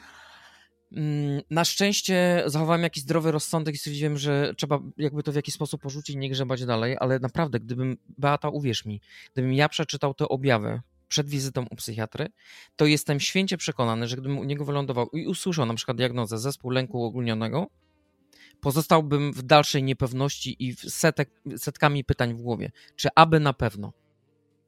Mm. Dlatego, szczególnie jeśli idzie właśnie o borderline, mam wrażenie, że media właśnie i społecznościowe, i internet robi trochę właśnie tą krecią robotę, bo, bo ludzi, którzy faktycznie mierzą się z tym, z tym zaburzeniem i, i chcą coś z tym zrobić, albo chcą się dowiedzieć w ogóle czegokolwiek na ten temat, no to uważam, że bezwzględnie przy tak skrajnym zaburzeniu powinny bezwzględnie trafić na konsultację face to face z człowiekiem, a nie zamieniać em, cielesność na bajty. Tak, o. To dobry na tytuł by też było, nie zamieniaj. Naprawdę, bo, No. bo, no bo to jest, Mhm. wiesz, to jest tak jakby ko- kobieta mm, e, miała podejrzenie, że znalazła jakieś zgrubienie w swojej piersi i ona zamiast pójść na mamografię, to sięga komputera i, i na podstawie Mhm. budowy piersi określa sobie, co w danym miejscu się w tej piersi znajduje i czy aby na pewno, czy to jest rak, a może jednak nie. Tak, i samo badanie też. No Takie- ja mam przykład w rodzinie taki, moja ciocia tak się diagnozowała. Mm. No i, to wiesz, niestety... też- Też jest niestety nie, tego, e, ale nie jest uratowało jej to życie. No, no i profilaktyka, okej, No. jest też profilaktyka samobadania, ale jest też profi, profilaktyka USG, mammografii, cytologii na przykład. Nie? I to jest ten sam temat tak naprawdę. Mm. Em, I to samo podejście lekarza, lekarz. e, Ja jestem też seksuologiem, ja wiem, jak ważne jest, żeby e, ten lekarz, kobieta czy mężczyzna, wzbudzał ciepło, zaufanie. To samo, co pani psychiatra u ciebie i to samo, co mm, ja mówiłam o psychoterapeutach. Oczywiście, znowu za blisko mikrofonu, oczywiście y, są osoby, które potrzebują ryzów. Potrzebują usztywnienia garsonki, Mm. E, tu mówię już skrótem, ale tak chciałam. E, I są osoby, które chcą siedzieć tyłem do terapeuty, które chcą mieć z nim zachowany totalny dystans, nie chcą, aby on się w A ogóle... ty wiesz, że ja zanim trafiłem na terapię, to miałem takie wyobrażenie, że tak będzie wyglądała moja terapia? Ale tak z filmów. wyglądają. Z filmów? I, I tak wyglądają. I też są takie terapie, No. są tak prowadzone. Mm, I okej, jeżeli jest na nie zapotrzebowanie, niech tak będzie, E, ale właśnie. Wracając do głównego tematu autodiagnozy, wracając do przykładu zaburzenia osobowości borderline, podejrzewasz, usłyszałeś, wyczytałeś. Myśląc, co bym miała poradzić, myśląc o psychologu, myśląc o psychoterapeucie, o psychiatrze, o szukaniu jakiejś grupy wsparcia, ale profesjonal, profesjonalistów, e, Pierwsze, co powinniśmy się kierować tym, też pomyślałam o metodologii, czyli w internetach nie ma narzędzi metodologicznych, które zbadają, które mierzą testów, e, wywiadu profesjonalnego i też nikt nie ma tam zatem interpretacji profesjonalnej, więc jak idę do psychologa, to powypełniam, porobię, porozmawiam, to jest kombo, to się łączy i wtedy mam ten pełny, pełną odpowiedź, na przykład czy mam depresję, jaki, jaki poziom mam tej depresji, e, czy jest to narzędzie długie, czy to jest narzędzie krótkie. I to też powinno nas zachęcać jakby, nie? A powiedz że... mi, Beata, co w takiej sytuacji? Bo przypuszczam, że na pewno taka sytuacja kiedyś komuś mogłaby się przydarzyć, że pacjent idzie do e, psychiatry, otrzymuje Mhm. diagnozę, po czym ląduje u e, psychoterapeuty, psychologa i otrzymuje inną diagnozę. I jest rozbieżność. No, wydaje mi się, że terapeuta powinien to robić delikatnie, jeżeli najpierw byłoby u psychiatry, czy odwrotnie. Nie jest skrajna rozbieżność, mówię o skrajnej rozbieżności. No to dyskutuję, nie? To dyskutuję i, i, to jest tak, i to jest tak, że na przykład jeżeli byłem u psychiatry jeden raz, no to jest duże prawdopodobieństwo, że on tam powinien poszerzyć ten wywiad, nie? I on to dowiaduje się od psychoterapeuty na przykład. Nie, że po kolei, najpierw był psychiatry, potem u psychologa, nie? Terapeuty. E, I bardzo często są tak jakby współwystępujące. Częściej jest sytuacja, w której, okej, dobra, jest to zaburzenie, co diagnozuje pani X, pani psychiatra, ale tu głównie jest jeszcze takie coś, czyli na przykład y, oś trzecia jakaś, nie? I na przykład zaburzenie osobowości. E, I jak jest ciężka, nieprzyjemna diagnoza, już właśnie też stygmatyzowana, tak jak zaburzenie border, to, to pacjent może chcieć przyjąć tą łagodniejszą jakby, nie? Mm, No na pewno, na pewno ważna jest informacja, żeby zostało to wypowiedziane. Jeżeli jest to diagnostyczne, to jasno i wyraźnie, że jest to diagnoza. Jeżeli jest to jakieś tam na początku, to że tak jak ta pani psycholog powiedziała, że, że, że widzi takie zalążki, ale też nie może diagnozować, no bo jest za młody, ale żeby zwrócić sobie uwagę, no ale zostaje to hasło, nie? Mm. Często jest różna diagnoza, często jest mm, inna, odmienna. Ja często będąc na superwizjach grupowych ym, czy na superwizji indywidualnej e, miałam zupełnie inne i dyskutowałam z koleżankami, z kolegami na temat własnej diagnozy oraz diagnozy grupy. Na przykład po to jest superwizja w naszym zawodzie, tak? Żeby się tutaj, jak mamy jakieś wątpliwości, y, korygować, y, wspierać, bo możemy przez chociażby długofalową terapię pacjenta wymagającego zagubić się w tym. Mhm. Także wiesz, także to jest całe, całe i zdarza się, na pewno się zdarza. Sztuką jest chyba dyskutować w taki sposób, żeby nie torpedować tego innego y, terapeuty i tego innego specjalisty, Mi się na przykład zdarzało, że był, przyszedł do mnie, o, dlaczego ja zawsze polecam psychiatrów? Yy, Dla, bo, bo często rodzice, jak mówię na przykład nastolatkowi, który mi nie śpi w ogóle w nocy, żeby skonsultować z psychiatrem dla nastolatków, którzy, no, którzy tu też są potrzebni. Ludzie studiujcie, yy, yy, jak studujecie psychiatrę i psychologię, to idźcie w dziecięcą, bo tego jest tak zapotrzebowanie na to. Mm. No i wracając, na przykład ja mówię takiemu rodzicowi, żeby mm, udał się na konsultację, że potrzebna mi jest farmakologia, bo ktoś tam na przykład nie śpi i ma ku temu powody. Jest tam historia, powiedzmy, której nie będę przytaczać. E, I ta matka, nie, nie, nie, nie, nie, bo co powiedzą? Albo pieczątka, ja pierdolę, nie, nie, nie, nie, nie. No dobra, idzie do neurologa i słuchaj, przychodzi mi gówniarz i kurwa śpi po 14 godzin. Ja się go pytam, ale słucham, przecież ty nie mogłeś spać. No ale mama była, załatwiła. Tak samo miałam No. dziewczynę. e, Była dziewczyna, trafiła do mnie dziewczyna w maturalnej klasie ze średnią chyba prawie 6 i była w takim stanie, że rodzice chcieli ją zamknąć e, w, w szpitalu. E, W sensie przymusowo, bo, bo się bali o jej życie. I to samo, psychiatra przepisał leki. Obydw, ob, obydwoje przepisali benzodiazepiny, tylko tu był psychiatra, Tak. a tutaj był neurolog. Ja od czasu tego neurologa zaznaczam, że proszę iść do psychiatry. Że jeżeli idziecie do lekarza pierwszego kontaktu, to proszę zapytać, dopytać, ale i tak powinien was odesłać i taka jest tendencja do lekarza specjalisty. Mm. Em, bo oni też mają jakąś bo nie chcą ponosić jakby, y, są odpowiedzialni w sensie, nie? Że, że nie mają jakiejś wiedzy. Natomiast y, zarówno ta, ta, psychia- ta psychiatra i ten neurolog, którzy przepisali te leki, no to ja wezwałam sobie rodziców i powiedziałam, że po prostu nie widzę sensu walenia w dzieci y, bo ten chłopak on tam wyciągnął mi pudełko, pokazuje mi tranksenę. Ja się na to patrzę, czyli Xanax, Relanium, benzodiazepiny. Patrzę się na to sobie myślę, no ale co dalej? Będziesz se spał i co dalej? Bo on już zawalał rok szkolny, myśmy się tam zastanawiali, co z tym zrobić. Ja byłam za tym, żeby, bo miał bardzo ciężki wypadek i żeby mu zostawić już ten rok yy, i żeby poszedł, bo był jeszcze z grudnia. Mhm. No i ta matka tam bardzo oponowała. Doprowadziła tego chłopca do takiego stanu, że odstawianie tych leków, uzależnienie od nich spowodowało, że, on, że on w ogóle został wyłączony. Y, Po prostu nie chodził już do szkoły, bo nie spał w ogóle potem, jak to odstawił, ale potem dzięki psychiatrze, która, która mu y, też farmakologię dopuściła, oczywiście y, leków nieuzależniających poszło. Więc ta konsultacja pomogła. No, neurolog pytanie, czy go konfrontować, czy rodzic może napisać na Ja internecie. uważam, że w ogóle neurolodzy powinni mieć to całkowite, ale to jest moja opinia. Mhm. Wszyscy lekarze e, spoza fa- fachu e, e, psychiatrycznego powinni mieć Mhm. zakaz wypisywania tego typu leków. I tu chodzi też o łączenie tych leków. A dlaczego o tym mówię? Ja dlatego mówię. Psychiatra brzmi groźnie, ale oni najlepiej łączą i to oni, proszę Państwa, nie uzależniają, ale mają też Dokładnie, to wzbudzać. chciałem ale- powiedzieć. No, ale Bo mają. nie masz wrażenia, Beata, Mhm. że jednym z, em, Tak. jedny, z jednym z takich przeska- przeszkadzaczy, którzy, któ- które blokują ludzi przed pójściem w ogóle na terapię, przed przyznaniem się do tego, że mamy problem. Ja, wiesz, ile razy ja słyszałem od swoich znajomych, gdzie tam gdzieś się spotykałem, że oni mają jakieś problemy i według mnie oni kwalifikowali się na przykład na terapię czy też na leczenie. Wiesz, jaki był y, tekst główny? Nie, ja nie Mhm. pójdę, bo oni mnie będą, zrobią ze mnie ćpuna. Zrobią Aha, ze mnie. Tak, i to jest moje zdanie, które ja zawsze. Ja Po prostu zawsze, wyobrażenie na e, temat e, wypowiadam. psychotropów Polsce jest totalnie niezaktualizowane na obecny stan. Jest ogólna nazwa, nie psychotropy. Nie ma kategorii leków, grup leków, które są co chwilę badane, unowocześniane. Natomiast y, ja zawsze też powtarzam, proszę się nie bać psychiatry. To są ludzie, którzy potrafią łączyć leki, czyli jak pani ma nadciśnienie, albo na przykład będzie za niskie libido, czyli przez lek u mężczyzn, to oni to potrafi, potrafią skorygować. Zgadza się. Y, Mhm. I, I to są ludzie, którzy łączą te leki, Tak. natomiast nie uzależniają. To Tak. neurolog wcz- prędzej przepisze i nie, nie zgłębi.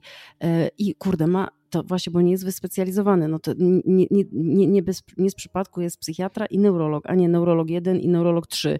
I to, jest, to są zupełnie jakby inni lekarze. Aż wstyd się Także- przyznać, ale miałem parę takich przypadków. Nie Mhm. będę mówił, y, nawet czy to chodzi o moich znajomych, czy kogoś, że nie powiem. Natomiast miałem parę takich przypadków, że nie wiem jakim cudem, ale ci ludzie załatwiali sobie od lekarza em, rodzinnego recepty. na benzodiazepiny. Tak. Dla Państwa, tych, którzy nie wiedzą, co to są benzodiazepiny, to są leki do szybkiego stłumiania e, objawów. Silnie uzależniające. Silnie uzależniające. Po dwóch tygodniach jesteście już dwóch, no, dwiema nogami w uzależnieniu. tak, szyb- jak świetnie to tłumiące- jeszcze niżej. Tak, świetnie tłumiące, tłumiące lęki, relaksujące. Po tym leku się czujesz Wyje jak bongo. Wyje bongo, dokładnie czujesz się jak Mhm. Młody Bóg. I po prostu ja nie mogłem wyjść z z podziwu, że, Mhm. e, że, ci, że ci ludzie się nie boją. Mhm. Ja, I wiesz, wielokrotnie pytałem, no ale zaraz, ale ty konsultowałeś to z psychiatrą? Nie, no z jakim psychiatrą? No, poszedłem do lekarza rodzinnego, lekarz mi przepisał, no i, no i tyle. Mhm. No. I Jest to I e, ja uważam, że to jest taka trochę kula śnieżna, która gdzieś z każdej strony trochę zbiera z tych różnych obszarów i właśnie tego kontaktu z lekarzem pierwszego konta- kontaktu właśnie, czyli lekarzem rodzinnym, albo właśnie pójdę do neurologa, ale wszystkie te ścieżki jakoś szerokim łukiem omijają psychiatrę. Przyznam Tak. szczerze, i to, no tak, ale, tak powiem ci jedną rzecz, co mnie L4. zaskoczyło. E, na ostatniej wizycie właśnie u mojej pani e, psychiatry mm, powiedziała mi coś, co, co, co mnie jednocześnie mnie zasmuciła, z drugiej strony yy, doszedłem do wniosku, że chyba faktycznie zaczyna się coś zmieniać na lepsze, przynajmniej w naszym kraju. Powiedziała mi, że ma taką ilość pacjentów, że po prostu nie ogarnia. I najbardziej przerażające jest dla niej to, że mm, coraz częściej e, pacjenci sięgają wieku nas- nastoletniego. Najwięcej ma pacjentów nastolatków. Znaczy, domyślam się z jakiego powodu żyjemy w okrutnych czasach. Mm, Młodzież jest bombardowana z każdej strony różnymi ideali, idealistycznymi wymaganiami i tak dalej, jak się odnaleźć w społeczeństwie i tak dalej, i tak dalej. Mm, Ale z drugiej strony pomyślałem, cholera jasna, skoro, skoro ona ma tyle pacjentów, to faktycznie Tak. e, tych ludzi coraz bardziej przyrasta, Tak. coraz bardziej są świadomi. Ale też, ale też y, wracając do tematu naszego, znaczy trzymając się tematu, yy, mm, popatrz ile ludzi jednak idzie do tego gabinetu i nie robi se, czy ktoś mi zinterpretuje wyniki w internecie, nie? E, Idzie i to jest też młodzież, wśród młodzieży wręcz panuje y, moda. Tak jak w Ameryce, każdy ma swojego szrinka. Shrink to chyba jest psychiatra akurat, to tak, przepraszam, shrink, tak. ale, ale psychologa, nie? Mhm. Więc jest też, jest też dobra tendencja. Tutaj chodzi mi o stricte zaburzenia lękowe na przykład, albo właśnie borderline, że one nas krępują, nie widzimy szansy, bo o nerwicy pamiętam też, żeśmy mm, czytali na forach, że to jest Amba Fatima było i nie ma, nigdy już się nie polepszy. Życie z nerwicowcem to jest przejebane. y, Będziesz się męczył do końca ja życia. do końca życia, ja chyba ci to mówiłem już kiedyś, nawet chyba to mówiłem w podcaście. Ja do końca Mhm. życia nie zapomnę tego dnia. Jak e, jednego, nie wiem czy to był poniedziałek czy wtorek, ale wiem, że to był jakiś początek tygodnia. Była paskudna pogoda i jeszcze nie byłem na terapii. Trafiłem na jakieś pieprzone forum internetowe. I zacząłem właśnie szukać odpowiedzi, wpisując sobie zestawy tam py pytań, wpisałem co mi dolega i tak dalej. I jedna z osób napisała, że no na pewno to są zaburzenia lękowe, mm, y, to można leczyć, ale fatalna wiadomość dla ciebie jest taka, że to jest tak jak bycie, bycie alkoholikiem, że alkoholikiem jesteś już do końca życia i nerwicowcem też już będziesz do końca życia. I powiem ci, że to mi tak strasznie podcięło skrzydła. Zresztą nawet zabija, nie? zabija. I zresztą y, nawet powiedziałem to, jak byłem u, u psychiatry, właśnie przytoczyłem tą sytuację. Mm, I pani doktor powiedziała, że no właśnie to jest obraz tego, jak ludzie świadomie sobie sami wyrządzają krzywdę, nie idąc do lekarza, bo u lekarza na pewno by nie usłyszeli takiej diagnozy. Hmm. E, bo uważam, że póki żyjesz i póki masz moc i póki masz chęci, żeby siebie naprawiać i zrobić coś dobrego dla siebie, to zawsze nadzieja jest. Zawsze nadzieja jest. No i tu właśnie, i tu właśnie, że chodzi o temat Bo tak samo jak z, autodiagnozy. bo- z borderline'em, no bo No. prawda jest taka, że jakby w świecie, szczególnie w świecie internetu, to zaburzenie zostało. Znaczy wiesz, ja, ja pamiętam jak się parę razy na początku z tym zderzyłem, to ja miałem wrażenie, jakbym czytał o osobach, które y, y, chorują na trąd. Hmm. Jakby, No. byli, jakby by- byli ofiarami dżumy. Jakaś Hmm. choroba zakaźna, po prostu unikać, wiesz, jak najdalej od takich osób. Hmm. No. I to jest, i to jest, i to jest e, straszne. I trochę też mnie zastanawia, dlaczego jakby środowisko, mm, środowisko jakby medyczne, naukowe troszeczkę nie prostuje tych, e, tych nega- tego, tej, tej negatywnej stygmatyzacji, jeśli idzie na przykład o to zaburzenie. Hmm. No bo ktoś w tym internecie musi stać za tymi słowami, które się tam wpisuje, tak?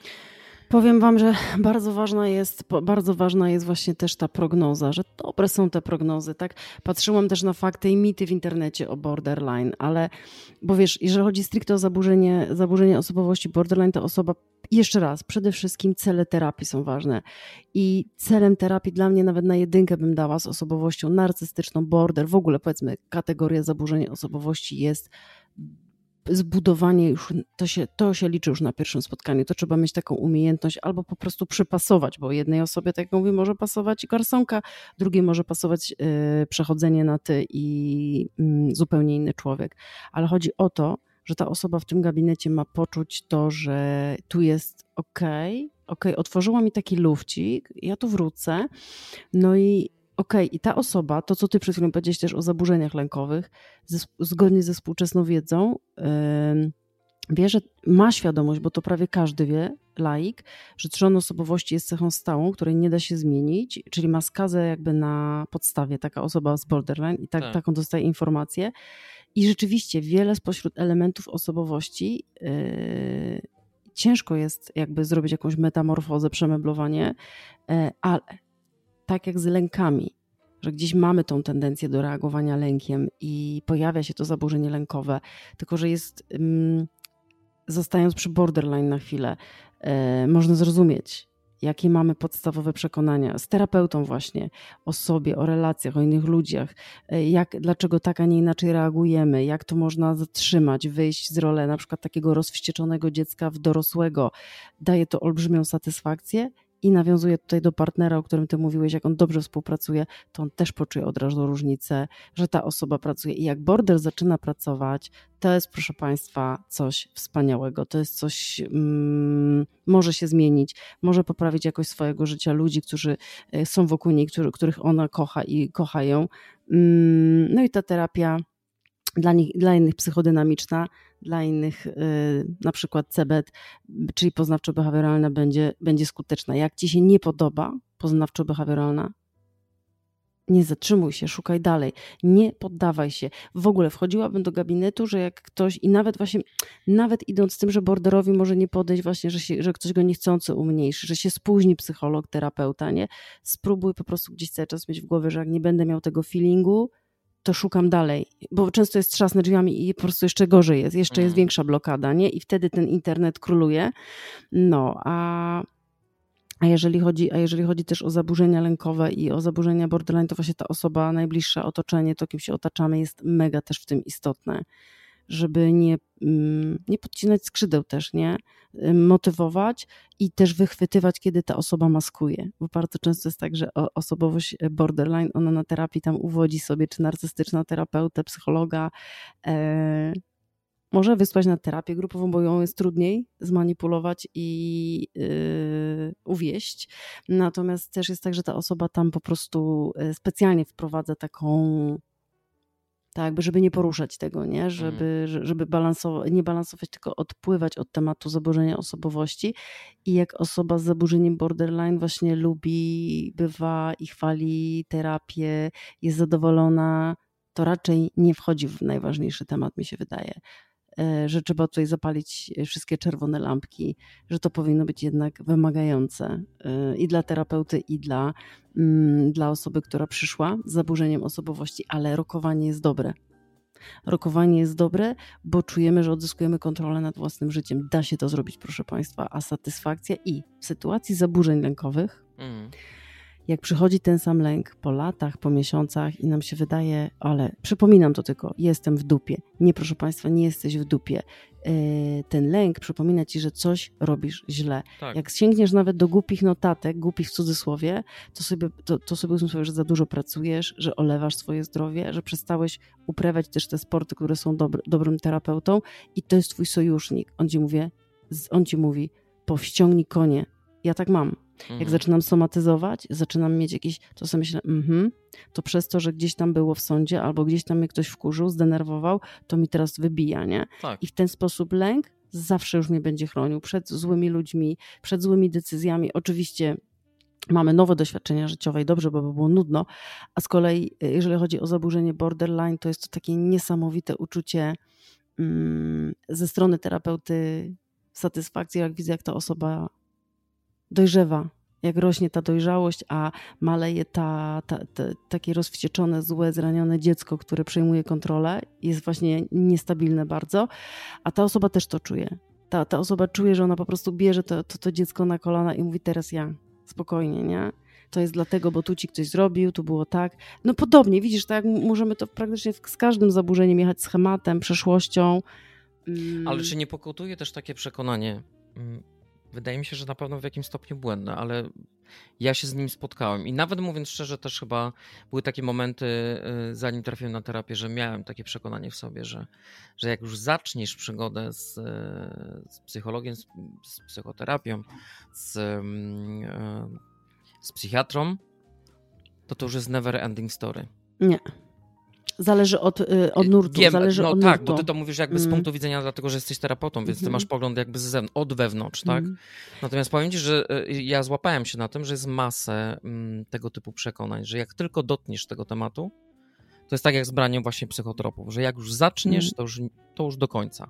Nie, nie, pa, pacjent, pa, są tak zwani pacjenci bluszcze, ale to też my jako terapeuci, psycholodzy powinniśmy właśnie trzymać granice. Natomiast y, jeżeli chodzi o borderline, ale też zaburzenia lękowe, y, pacjent jakby powinien znać ten zarys, wiedzieć, że tak naprawdę polega to na tym, że on ma wypłynąć na, na te wody samodzielnie przy wsparciu bliskich. Jest ten psycholog, oczywiście terapeuta w odwodzie, bo ja też chcę być i są tak zwane sesje podtrzymujące i jeżeli chodzi o zaburzenie borderline, to ja zawsze pozostaję w kontakcie z moimi pacjentami, bo właśnie czasami wystarczy, że ta osoba po dwóch, trzech latach, już kiedy się nie widzieliśmy, napisze i to już ją uspokaja, że ja tam jestem, e, a ja nie mogę odpowiedzieć, to gdzieś tam i na przykład informuję, że, że się odezwę e, i wystarczy dwa, trzy wiadomości pisemne, ewentualnie spotkanie i wraca. I to nie jest tak, że, że od nowa się uczy mówić, tylko to jest tak, że po prostu jakby wskakuje, nie? Mhm. Ale często wracają już z innym problemem i, i, i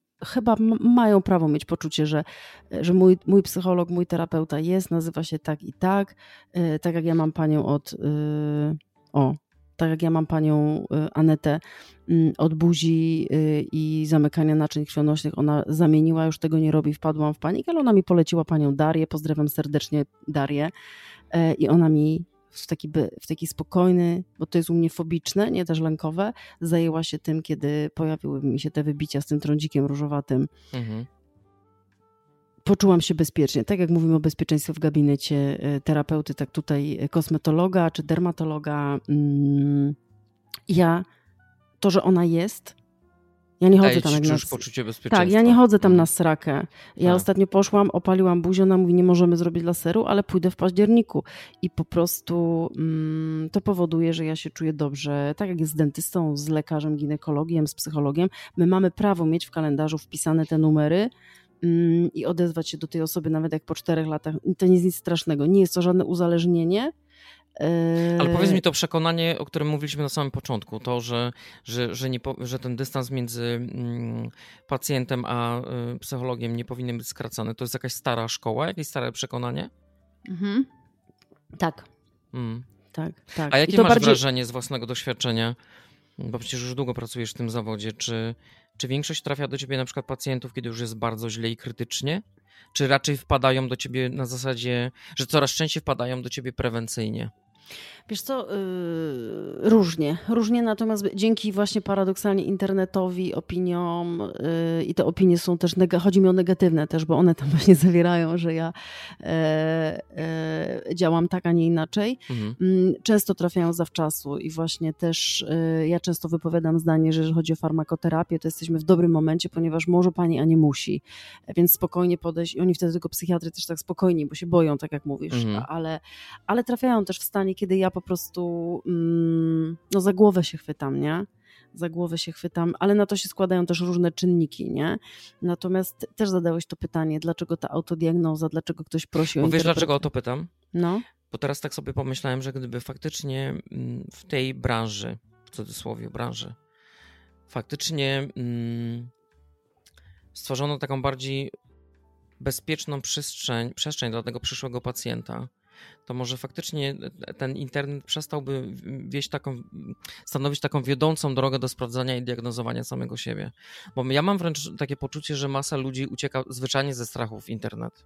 mhm. tak. To Eee, możemy tu powiedzieć, Bo że wiesz, bo tutaj się diagnozuje, że tak powiem, za, za, za kotarą, tak? Za kurtyną. Nikt mnie nie Dokładnie. widzi, nikt mnie Za nie monitorem. ocenia, e, e, Tak. że tak powiem, dozuje sobie tą, tą diagnozę wedle własnego tempa i, i, i formy akceptacji. Natomiast jeśli idzie o, mm, o taką sytuację, że, że no nie wiem, ja, ja, ja tylko mogę wiesz, wypowiadać na, na, na własnym przykładzie, ale ja na przykład bardzo się stresowałem na, Hmm. przed pierwszą wizytą. Nagle się okazało, że ten jakby czar, czar strachu po prostu prysł w 3 sekundy. I faktycznie to bardzo zależy od podejścia, bo. Mm, no i tutaj widzisz, no i znowu sobie strzeliłem stopę, bo ja gdzieś tam yy, przed tą pierwszą wizytą naczytałem się tyle w internecie, jak ta wizyta wygląda, że dla mnie było bardziej przerażające jakby forma tej wizyty i, ten, i, ten, i ta sztywność tej wizyty niż yy, no niż, nie wiem, ja, ja naprawdę bardzo chciałem się dowiedzieć, co, co mi jest. Bardzo chciałem w końcu coś z tym zrobić, bo już naprawdę za, zaryłem twarzą o ziemię. To już nie było wyjścia. Ja byłem tak strasznie tym zmęczony. Tym poszukiwaniem, tym brakiem odpowiedzi, tym, że jeden tydzień choruję na to według Google, a drugi tydzień choruję na tamto. I to była nieskończona się opowieść. I wiesz, najlepsze było to, że ilekroć się zdiagnozowałem w ogóle, to na początku odczuwałem radość i ulgę, chociaż czasami diagnozy były straszne. Potem ta radość spadała, no i znowu sięgałem po prostu, na, i- więc trzeba było poszukać następnej diagnozy. Hmm. I tak, wiesz, człowiek długo, długo szukał, że byłem tak fizycznie zmęczony samym sobą i tym, tym, tą wieczną huśtawką, że ja naprawdę mega się cieszę, bo gdyby ktoś mi powiedział na przykład, nie wiem, tam 3-4 lata temu, że ja będę na terapii, to bym po prostu, wiesz, tu, puknij się w łeb. Jeszcze ją będziesz w e, życiu. promował. Hmm. Nie, ja teraz y, uważam, że ja już nie- niejednokrotnie, wiesz, y, ze znajomymi na przykład jak rozmawiałem, jak widziałem, jak się borykają z jakimiś problemami, to mówiłem, Jezus, człowieku, to jest, y, to jest taki sam człowiek jak, jak ty, y, tylko wykształcony w danym kierunku. Jak masz problem z samochodem, idziesz kurwa do serwisu. Jak masz problem ze sobą, to idziesz do psychologa. Jak nie możesz spać, to idziesz do, do psychiatry. On ci przepisuje odpowiednie leki, bo zastanów się, co jest dla ciebie lepsze. Branie, nie branie tych leków, ale nie spanie, Hmm. i masakrowanie własnego organizmu, czy jednak zażywanie tych leków, ale jednak spanie, regenerowanie organizmu. To jest tak samo z Mm. psychiką. No, psychika też wymaga pewnego rodzaju mm, odkurzania, że człowiek w, jakby w tragedii zazwyczaj nie ma dystansu do siebie, a na pewno nie ma dystansu do własnej choroby. To Mm. uważam, że stanowisko i zawód e, psychologa, tu- tudzież psychiatry jest po prostu zwyczajnie niezbędny, bo to jest osoba z zewnątrz, która na chłodno ocenia to, co się z tobą dzieje. Hmm. I naprawdę mi, mi osobiście jest. y, Właśnie mega się zastanawiam na tym, ym, czy na przykład psychologowie. No bo wiadomo, no bo oni na co dzień pracują jakby w tym, w tym, w tym zakresie swojego zawodu, to jest ich własne poletko i tak dalej. E, Ale na przykład zdarzało ci się tak wcześniej, Beata, kiedyś zastanawiać, e, jak, jak to zrobić, żeby ludzie się bardziej byli odważni, jeśli idzie o ym, skierowanie swoich kroków właśnie do gabinetu i tak dalej? E, blogi, podcast, Mhm. jakieś e, artykuły i pokazanie, i bardzo dużo ludzi też przez to trafia do mnie na przykład, nie? Mm. Że ta psychologia, no mm, te, te, Instagramy i, i te wszystkie social media, one też robią oczywiście syf, nie? I, i w drugą stronę przesadzają, że wizyta u terapeuty, słyszałam, powinna być jak, wiesz, paznokcie i fryzjer, co jest dla mnie jakimś andronem. Mhm. Natomiast, natomiast y, wydaje mi się, że właśnie wyjście poza. y, ja też słyszę takie, że ja, no to ja, to, to, to jestem też ta, nie? Blogerka, aktywistka i, i, i w ogóle feministka, nie? No bo bloga se piszę, nie? Widzę Mhm. też w drugą stronę. Mm, Natomiast, natomiast wydaje mi się, że właśnie takie bardziej wyjście, wyjście do ludzi, mm, opisywanie być może bardziej dokładne, y, jak ja działam, jak ja pracuję. E, Potem już idzie ten, to szeptane, nie nazwę tego marketingiem, ale to szeptane takie, że ona jest taka, Mhm. że ona jest taka. Ja na przykład powiem Ci, że mam bardzo fajny feedback. Mm, Na przykład y, ostatnio, że u mnie w mieście chodzą na przykład takie informacje ze strony właśnie z kolei mecenasów, że jak mamy kobietę, którą trzeba przywrócić do życia, e, jak mamy człowieka, który. Ale tu chodziło o kobietę, która jest, e, mówiąc kolokwialnie, w dupie, to idź do Nichimowskiej. Mhm. Ona ci, ona ci tutaj z jakąś tam i wsparciem innych kobiet oczywiście mm, pomoże i stąd u mnie rodzi się projekt e, w głowie e, pracy z kobietami. E, Nie wykluczam mężczyzn oczywiście, mam nic przeciwko mężczyznom, ale właśnie mm, ja uważam, że moim dużym sukcesem jest to, że ja wyszłam poza sztywne ramy jakiegoś boksu terapeutycznego i nawet jak, jak tak samo byłam ze współpracą, że korzystam z elementów y, psychoterapii systemowej, psychodynamicznej, e, Czyli poznawczo-behawioralnej. jednym słowem wychodzisz naprzeciw klienta. Tak. Czyli Że jakby po w jaki prostu- sposób nie czekasz na Tak, i stąd też wybrałam ten nurt. Tak. Nie, nie, nie, to jest, to jest to, mm. do, bardzo dobrze mówisz, bo w, na przykład w tej terapii ja też dlatego wybrałam ten nurt, bo tam pamiętam w, tej, w takiej pierwszej książce, jaką czytałam, o moim nurcie, o tej terapii, w której ja jestem, ja ją czuję po prostu, to, że pacjent ma wiedzę. Mhm. Ja go mam prowadzić, pokazywać mu z różnych perspektyw, ale on ma tempo swoje, on ma wiedzę i, i tak jest, i tak jest. I to absolutnie nie wiąże się z tym, że on mi gdzieś tam, wiesz, e, cwaniakuje, czy wiesz, coś mi tam ustawia, no nie, plan terapii, cele terapii, ale po prostu podążać, nie? Tak. I, i, I to też, to też się może zmierzy, zmieniać jakaś taka w ogóle ludzka twarz, tylko właśnie trzeba by było tą ludzką twarz tego terapeuty, psychologa, psychiatry pokazać, yy, że, że ona istnieje, że to jest człowiek fajny. Yy, taki po prostu. Od... No Powiedzmy i... to głośno, mm. to jest też człowiek. Tak. Bo ja mam wrażenie, że faktycznie jakoś tak no. Y, to środowisko z zewnątrz, które nie, ma, nie, nie, nie liznęło y, tematu właśnie mm, terapeutyzowania się i tak dalej, pokutuje właśnie to przekonanie, że tam, tam to jest po prostu jak... Tak, ja już wolę te teksty, że psycholodzy idą na psychologię, bo mają problemy ze sobą. Ze sobą. Tak, proszę Państwa, tak, proszę Państwa, tak jest. Ja miałam taki problem, że siadłam sobie w pierwszej klasie liceum, pozdrawiam, moje liceum y, imienia Adama Asnyka rocznik, nie pamiętam już, ale, ale chodzi mi o to, chodzi mi o to, że, e, że ja tak wybrałam tą psychologię rzeczywiście, bo szukałam psychologa wtedy i ja szukałam psychologa, rodzice mi szukali. I niestety właśnie trafiałam do gabinetów e, mężczyzn wtedy, którzy totalnie do mnie nie trafiali. Oni mi te testy, tak pamiętam, kładli, rozwiązałaś, okej, okay, dobrze wszystko. No nara. Ja byłam bardzo rozczarowana. Tak, i ja, ja mm. właśnie się, i, i, i, widzisz, i siedziałam, e, pamiętam, na murku pod moim liceum już tym fajniejszym, tym, tym, tym kolejnym, które zaczęłam. I sobie myślałam, kurwa, ja powinna być psychologiem, bo ja będę pomagać takim szczylom po prostu, no bo gdzie ja mam iść? Chcę się zabić i gdzie ja mam iść, tak? No mi pomogła pani z tego liceum, um, pani pedagog. Ona ze mną hmm. siadła i porozmawiała ze mną w takim gabinecie malutkim w szkole e, półtorej godziny. I ja miałam wtedy taki epizod depresyjny, pamiętam lękowo-depresyjny. Nie wiedziałam, co się ze mną dzieje. Oczywiście lekarze proponowali relanium. Do dziś to pamiętam, że ja to miałam nawet na dłoni trzymałam. Ale ja w tych momentach postanawiałam, y, że zawalenia roku szkolnego, problemów tam jakichś z rodzicami oczywiście, mm, że ja będę psychologiem, bo, bo nie ma psychologów dla nastolatków. I uwierz mi, bardzo dużo nastolatków jest u mnie też. Hmm. E, z bardzo różnorodnymi trudami swoimi. Jest to jakaś forma oczywiście spełnienia mojego, ale tak, ja już wolę, jak jest gadanie, że psycholog idzie na terapię, na, na, do szkoły psychoterapii, na studia, bo ma problem e, ze sobą i tam są wszyscy w jakiś sposób yy, skrzywieni, może mocno powiedziane, ale tak, myślę, że, że własne doświadczenia, też poparcie tego własnym doświadczeniem jest, y, jest jest okej, okay, jest okej okay, odsłonięcie się. Wiesz, no tak... no co w tych czasach uważane jest za normalność? Umówmy no się. No właśnie. Co? Każdy z nas. Ka no, Każdy z nas ma jakąś swoją indywidualną jazdę. I mówimy też o naszej no. polskiej jakby o, o, o, o, pochodzeniu. Zachęcam do oglądania Dnia Świra po raz kolejny. Im dłużej oglądamy, tym bardziej jednak mniej się śmiejemy. Ale to oddaje nadal. To tak. oddaje nadal. Tak. I, I co? I, i chyba to, jeżeli chodzi o borderline, jeżeli chodzi o to, że gdzieś zobaczyłeś wskazówki, kryteria, nie jesteś kryterium, e, kryteriami, objawami, jakimś zespołem, opisem. Jesteś człowiekiem i tra trzeba trafić na człowieka. I nawet jak będziesz dwa lata chodził, bo to będzie taka długofalowa na mm. przykład terapia, rok, to to to jest tak jakby taki element twojego życia, on ci ma dać tą przystań, to poczucie bezpieczeństwa, gdzie właśnie mogę się zmierzyć tak wprost, takie powiedzieć właśnie, że jestem zazdrosny, czuję odrzucenie, mm, jestem pusty. I Beata, muszę... a czy to nie jest też tak?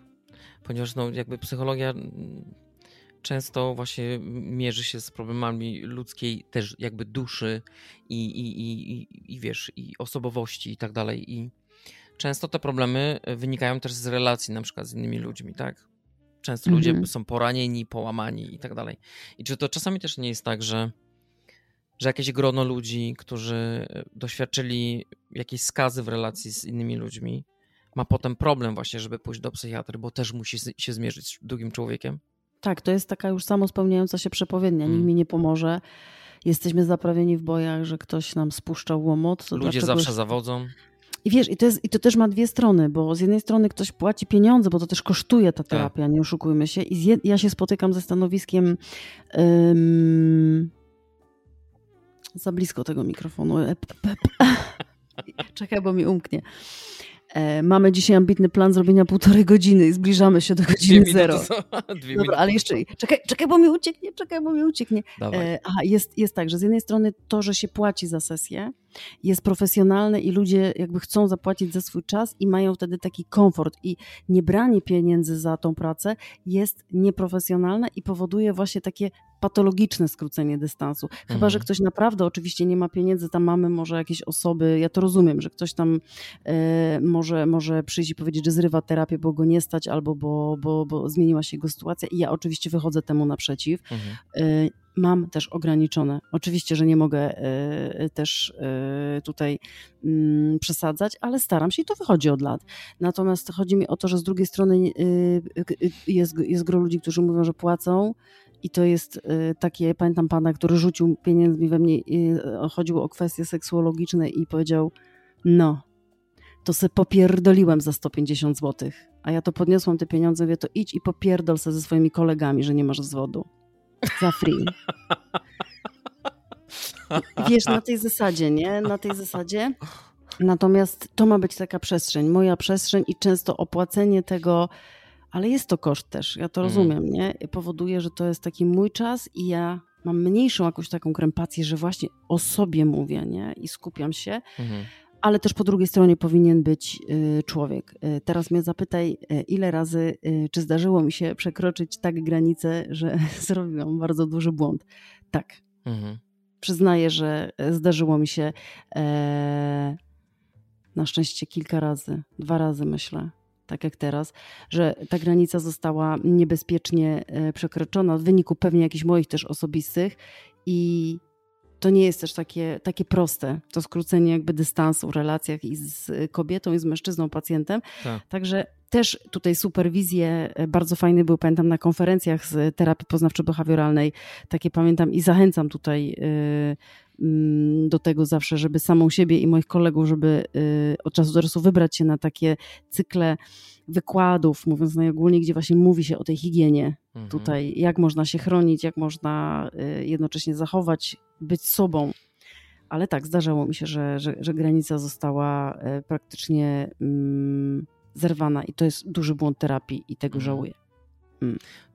Życie. Ale, no, ale było też tego, ludźmi, no, więc wiesz. Ale było tego dużo, dużo, dużo mniej. Mm. Niż tych, tych takich, że to zadziałało i było fajne. Coraz, coraz fajniej mi jest z tym, że mogę być sobą w tym wszystkim, mogę poszukiwać, e, może mi się zmienić. E, no. Wiesz co, fajne jest to, że o tym mówisz, bo yy wydaje mi się, że wiesz, oprócz tego, co ja powiedziałem, bo jakby opowiadamy dwie równoległe historie, tak? Ty z punktu widzenia zawodowego, czyli w jaki hmm. sposób wystawiasz sobie mm, cenzurkę, ale, ale jakby odsłaniasz wszystkie swoje mm, zakamarki po to, żeby pokazać ludziom, że, że psycholog to też człoek, E, i że warto się otworzyć i warto przyjść i prosić o pomoc. No tak... słuchaj, no dokładnie. Pani, pani do mnie e, ostatnio przyszła i tak e, pani z mojej miejscowości. To też jest oczywiście problem, jak ktoś jest z mojej miejscowości i, i, i co ludzie powiedzą i, i, i że w ogóle nie ma nie, pracy nienawidzę, życia nienawidzę, zalewają mnie informacje o chorobach i tak mówi, mówi, mówi i tak wiesz, i tak myślę, jak ją stąd wyrwać? Ja mówię, wie pani co, najłatwiej to by pani prawo jazdy zrobiła. Ona mówi, kto kurwa w wieku 40 lat robi prawo jazdy, a ja pokazuję na siebie. No, no czas no najwyższy. Wiesz, no i wiesz, i od razu, od razu ona mnie czuje, tak? Od no razu tak, ona, a, tak. a, ja z kolei też poszłam do jakiejś tam szkoły jazdy, gdzie mi powiedzieli, że oni tam takich ludzi e, pomagają właśnie w takich sytuacjach, że ktoś później zaczyna mhm. i jest jakiś tam powiedzmy straumatyzowany albo jakieś tam ma złe nawyki, przekonania o prowadzeniu na przykład samochodu. I też jestem modelem. I w wielu przypadkach terapii, przynajmniej poznawczo-behawioralnej, ja będę modelem. E, i nie chcę być e, idealna, nie chcę być e, jakaś e, taka krystaliczna, chcę mieć wady i pokazuję te wady. Może czasami trochę za bardzo, ale też pacjenci na to zwracają uwagę, mówią mi o tym, to jest taki feedback, nie? Też mhm. ważne. Mm. Ale chciałabym, chciałabym, żeby właśnie osoby z zaburzeniami borderline, oczywiście z wszystkimi innymi, nie poddawały się, jak pierwsze spotkanie z, z psychologiem, z terapeutą będzie jakimś fuck-upem.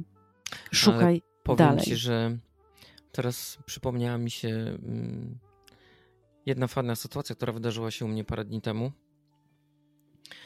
Co jest też przykładem na to, że jakby ja też daję jakieś świadectwo temu, że jak się chce, y, to można się, że tak powiem, wznieść ponad siebie mhm. i dokonać po prostu tej, tej zmiany dla siebie i tej, podjąć po prostu leczenie. Moja, mm, moja koleżanka, e, pozdrawiam cię Gosiu, pozdrawiam, pozdrawiam cię Gosiu, tak, Gosiu, pozdrawiam cię mocno, bo mm, powiedziała mi, że ja już od pewnego czasu jej mówię, pomyśl, że możesz zrobić coś naprawdę fajnego dla siebie. To nie jest ujma dla ciebie. E, no i napisała mi ostatnio, że, że idzie na terapię. Powiem ci, że tak się ucieszyłem. No. Bo zaraz po prostu poczułem to, że Jezu, w końcu, w końcu idziesz po coś tylko dla siebie. Ale dobrze, że są tacy ludzie też jak ty. A propos tego autodiagnozy, gdzie, gdzie ona jest szkodliwa, że są takie osoby, które po prostu też nie dają się wciągać, że ty wchodzisz w rolę terapeuty. Nie, nie, nie, nie, nie, nie, nie, nie, ja już nie chcę. I są modelem, i są ja, modelem. Ja to kiedyś robiłem, natomiast y, mnie to tak strasznie obciążało, bo, bo jednak ta energia, która spływała z tamtych osób na mnie, wiesz, ja nie byłem w stanie wykasować tego przekazu, który do mnie trafiał, więc to gdzieś tam w tyle mojej głowy tak. zostawało i, i ja musiałem to przepracować, przetrawić sobie i, a wiesz, a no, miałem taką, a nie inną osobowość, która działa jak magnes na ludzi z problemami, więc z każdej strony ci ludzie, tak jak ja się w jakiś sposób czułem też jak, po prostu jak terapeuta, że jak był problem, tak. to zawsze wszyscy z problemem do mnie, czy natury jakiejś tam rodzinnej, czy mhm. związkowej i tak dalej. Ale potem przyszedł taki moment, i szczególnie u mnie to terapia mm, mocno wykrystalizowała, że mi się już nie chce odrabiać za kogoś pracy domowej. Dokładnie. Nie chce mi się tego robić. Mhm. Bo, bo po pierwsze, zawsze istnieje ryzyko, że mogę e, źle doradzić. Błąd ludzki jest w, te, w tej sytuacji uwzględniony. Dwa, no to jest tylko rozpuszczanie tych osób, to znaczy wyręczam ich y, y, jakby w jakimś procesie podjęcia działania po prostu. I tak, robisz za nich robotę. Robi, no? Robię za nich robotę, a to, a to nie jest clue, no bo to, to, to nie jest w żaden sposób ani terapeutyczne, ani pomocne, to tylko skraca drogę jakby ich męki, więc powiedzmy, że okazuje im jakąś mm, empatię, to na pewno, ale, ale ja już tego nie chcę robić, dlatego... Mm, Dlatego właśnie jakoś tak zauważyłem, że nawet sam w sobie zauważyłem taką cechę, że jak widzę, że ktoś grzebie właśnie po internecie i szuka diagnozy na to i owo, to, to jakąś strunę gdzieś mi w szyi tutaj, wiesz, szarpie. Hmm. Dlatego, że zaraz sobie przypominam siebie, te mm, no te trzy, więcej niż trzy lata temu i widzę siebie w tym stanie i ja wiedziałem, że po prostu w jakiś sposób, ja wiem, że to wszystko, co robiłem, to poszukiwanie w internecie to była chęć niesienia sobie pomocy, tylko że to było totalnie nieudolne. To było, wiesz, to było, to było maskowanie, e, jak to mówią moje znajome, szpachlowanie, gdzie tylko się da. Tam, gdzie pęknięcie mhm. szpachla, gips. Do następnego trzęsienia, że mi pęknięcia będą znowu. Mhm. I, um, I nie, ja osobiście nie chciałbym wrócić do tego stanu drugi raz w którym, w którym mm, pocieszam siebie. Bo z mhm. pocieszania nie ma nic. To jest, wiesz, to jest, to jest, jak, to jest tak jak, wiesz, walnięcie sobie kilo na wódki w, w, na stresujący dzień. No wypijesz, mm. no ale jutro będzie kacyk, nie? Tak. Więc y, dokładnie tak samo jest z tym diagnozowaniem siebie. Uważam, że, że y, internet nie jest złym narzędziem i, i, naprawdę dla ludzkości jest czymś niesamowitym. Natomiast, e, ale właśnie, muszę jedną rzecz powiedzieć, która mnie totalnie przeraziła i to tak na sam mhm. koniec to powiem. I zostawię, może zostawmy to dla przemyślenia słuchaczy. E, ostatnio trafiłem na aplikację chat GPT, mhm. E, czyli czat ze sztuczną inteligencją. Mhm. I ty wyobraź sobie, specjalnie zadałem sobie trudo, żeby sprawdzić, jak ta aplikacja funkcjonuje. Zacząłem właśnie wypisywać pewne objawy. Mm, e, pod kątem medycznym. Jesteś w stanie uwierzyć w to, że dostałem pełną diagnozę z całą listą, pełną diagnozę z pełną listą badań, mm, które mam wykonać, do jakiego lekarza się zgłosić i, e, i prawie z 99% przekonaniem tej aplikacji, że ona wie, co mi jest. Rozumiesz to? I ludzie za to płacą. Szok. Czyli dochodzimy do momentu, dlatego tak bardzo mi zależało właśnie też na ruszeniu tego tematu, właśnie powiedzeniu o tym hey Google, bo, bo ja uważam, że Google przyjdzie taki moment, już całkiem chyba wydaje mi się, mm, całkiem szybko to będzie, że Google to już nie będzie tym pierwszy źródło informacji. Naprawdę mm. chat GPT stał się teraz tak e, popularny, coraz więcej ludzi z tego korzysta i tak. no skoro e, jesteś w stanie poprosić tą aplikację, żeby napisała ci yy, zajebiste wypracowanie i zrobi to w ciągu 5 sekund, to jaki jest problem, żeby ci wystawiło po prostu diagnozę? No. Po co masz iść do lekarza? Bardzo niebezpieczne. Przerażające. I to wiesz, mi nie chodzi o to, że e, mówię to po to, żeby dbać o wysoki poziom zatrudnienia w, tej, w dziedzinie, wiesz, psychiatry, żeby, żeby psycholodzy, psychiatrzy mieli co robić. Umówmy się. To jest jakby. Wydaje mi się, że w jakiś sposób chyba spłacam y, tym nagraniem jakiś dług wobec samego siebie. Może to zabrzmi trochę egoistycznie, ale, ale ten podcast jest dla mnie trochę takim, takim ukłonem w stosunku do Mariusza sprzed paru lat, który nie miał jaj i odwagi E, i totalnie zdemonizował w swojej głowie, między innymi dzięki internetowi, mm. instytucję psychologa i psychiatry i nie miał po prostu odwagi, żeby się z tym zmierzyć. Mm. Bo gdybym posiadał wtedy taką wiedzę, jaką posiadam teraz, naprawdę z ręką na sercu, ani jednego dnia bym nie, nie, nie zwlekał. No. Bardzo skróciłbym swoją drogę do, do, do powrotu do normalności.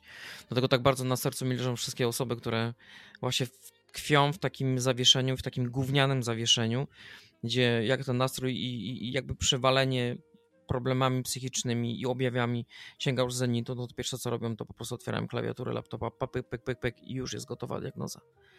No. I to ich pociesza na jakiś czas i... Ale wkręca, wkręca i wkrę... Właśnie, i wkręca, mm. i nakręca, mm. a finał, na koniec, tak, i, a na koniec finał jest taki, że nie dość, że nie mam zaufania, coraz bardziej tracę zaufanie do swojego ciała, do samego siebie, to dalej jestem w, ten, w tej samej dupie, e, a za ten czas, kiedy, wiesz, wertowałem internet, to mogłem już zaliczyć fajną na przykład terapię, albo chociaż pogadankę z hmm. psychologiem, po prostu. Hmm. Dlatego... Jest to po prostu, jest to, jakbym, jakbym miała zachęcić i szczególnie zwracam się do, do zaburzeń, osoby z zaburzeniami osobowości, hmm. borderline, ale oczywiście nie chodzi tylko o borderline, jest leczenie, jest skuteczne. Ono jest po prostu yy, ciekawe, jakie są metody, jakie są możliwości pracy poznawczej, pracy behawioralnej. Na przykład mm. tutaj znowu mój nurt. To jest samo w sobie ciekawe. Owszem, wymaga odwagi, jak wiele, wiele w życiu aspektów i sytuacji, mm, ale warto. Ale no warto. Po... Nawet z ciekawości, nawet z ciekawości i, i jeszcze jak mamy ten feeling z terapeutą, tak to to jest bardzo ciekawa podróż, y, nie, niełatwa, ale ciekawa i, i na tempo mm, pacjenta. Także y, chyba to jest bardzo istotne, żeby mm, nie opierać się na internetach, e, nawet jak ciągnie, nie? Poza tym, wiesz, wydaje mi się, że chyba mm. czas najwyższy, żeby, w cudzysłowie to powiem, żeby w końcu społecznie przeprowadzono egzorcyzmy, jeśli idzie o zaburzenia psychiczne w ogóle wśród ludzi. Mm. bo, bo ja się nie czuję innym Mariuszem e, w stosunku do tego, co było 3 lata temu. Czuję się lepszym Mariuszem. I to między innymi dzięki terapii. I to między innymi dzięki wizytom u, u psychiatry i, i skutecznej farmakoterapii, która pozwala, pozwoliła mi stanąć na nogi i to jakoś tak świetnie razem ze sobą współgrało. Więc, e, więc jeśli jeśli mówi to ktoś taki jak ja, kto był ostatnią osobą, siłą by musieli mnie zaciągnąć 3 lata temu do, do gabinetu. Jeśli byłem w stanie to zrobić, to uważam, że każda słuchająca teraz osoba, która ma jakiekolwiek wątpliwości, jesteście w stanie to zrobić od po prostu tak. Pamiętajcie o tym, że, że jak idziecie do gabinetu, to spotykacie się z drugim człowiekiem i on jest tak. po to wykształcony i tak jest wykształcony, żeby was słuchać umiejętnie. A jeśli wam nie pasuje taka forma relacji, szukajcie innego. Mhm. W końcu to są wasze pieniądze, tak? Inwestujecie w siebie. Tak. Nie inwestujecie w psychiatrę czy psychologa, inwestujecie w siebie. To jest jak pójście tak. na studia. To jest wyższa tak. szkoła jazdy. Dokładnie. I to jest, no. też, y, to jest też tak, że mm, to jakby kupować garnitur na miarę. Nie zawsze się trafi w zarce. Mm, Oczywiście. Może trzeba iść do krawca i to zajmie czasami. Mm. I to ja rozumiem, że jest potrzeba, że fajnie jest trafić od razu, ale też nie upatrujmy w sobie winy, nie generalizujmy, to jest trudny moment. Bardzo często słyszę e, i czytam też, wystarczy poczytać opinie e, w moim, nawet na mojej stronie internetowej. Żałuję, że nie przyszedłem tutaj kilkanaście, no właśnie. kilka lat właśnie. wcześniej, e, bo, bo, bo byłoby zupełnie inaczej. Ale dobrze, że trafił, dobrze, że trafiłeś, bo jak to mówią, nigdy nie jest za późno na zmianę. I to jest absolutna prawda. Eee, ale tak, często, często. Jest teraz jak mówiłeś, to sobie to uzmysłowiłam, że żałuję, że nie trafiłem tutaj mm. wcześniej, że powinienem tu był już przyjść wiele razy. Coś tam też przeszkadzało, bo pandemia, bo ja powiedzmy miałam macierzyński itp., itd., ale mimo to widzę to na buzi nawet pacjenta. Mm. Fak, nie. Mm. No, ale lepiej trafione. późno niż wcale tak, tak. Lepiej późno tak. niż wcale. Także klawiaturę e, komputera zostawcie dla gier i serwisów informacyjnych, a diagnozę tak zostawcie dla gabinetów. Mimo wszystko. No, Gorąco tak do jest. tego namawiamy. Co, kończymy? Tak jest. Pierwszy raz w historii. Uwaga, godzina 44. No, 45, no, tak. No, powiedziałabym no też coś tak śmiesznego. Tak Polecam sukces. wam program y, Ten się śmieje ostatni na Prime, ale mhm. się uśmiałam, mówię ci. No ja właśnie zamierzam mm. jutro się mm. przypiąć Po prostu tak mi brakuje takiego mm, pośmiania się. Mm. W, rewelacja, rewelacja. No. Kochani, to na koniec. Nie jesteście sami.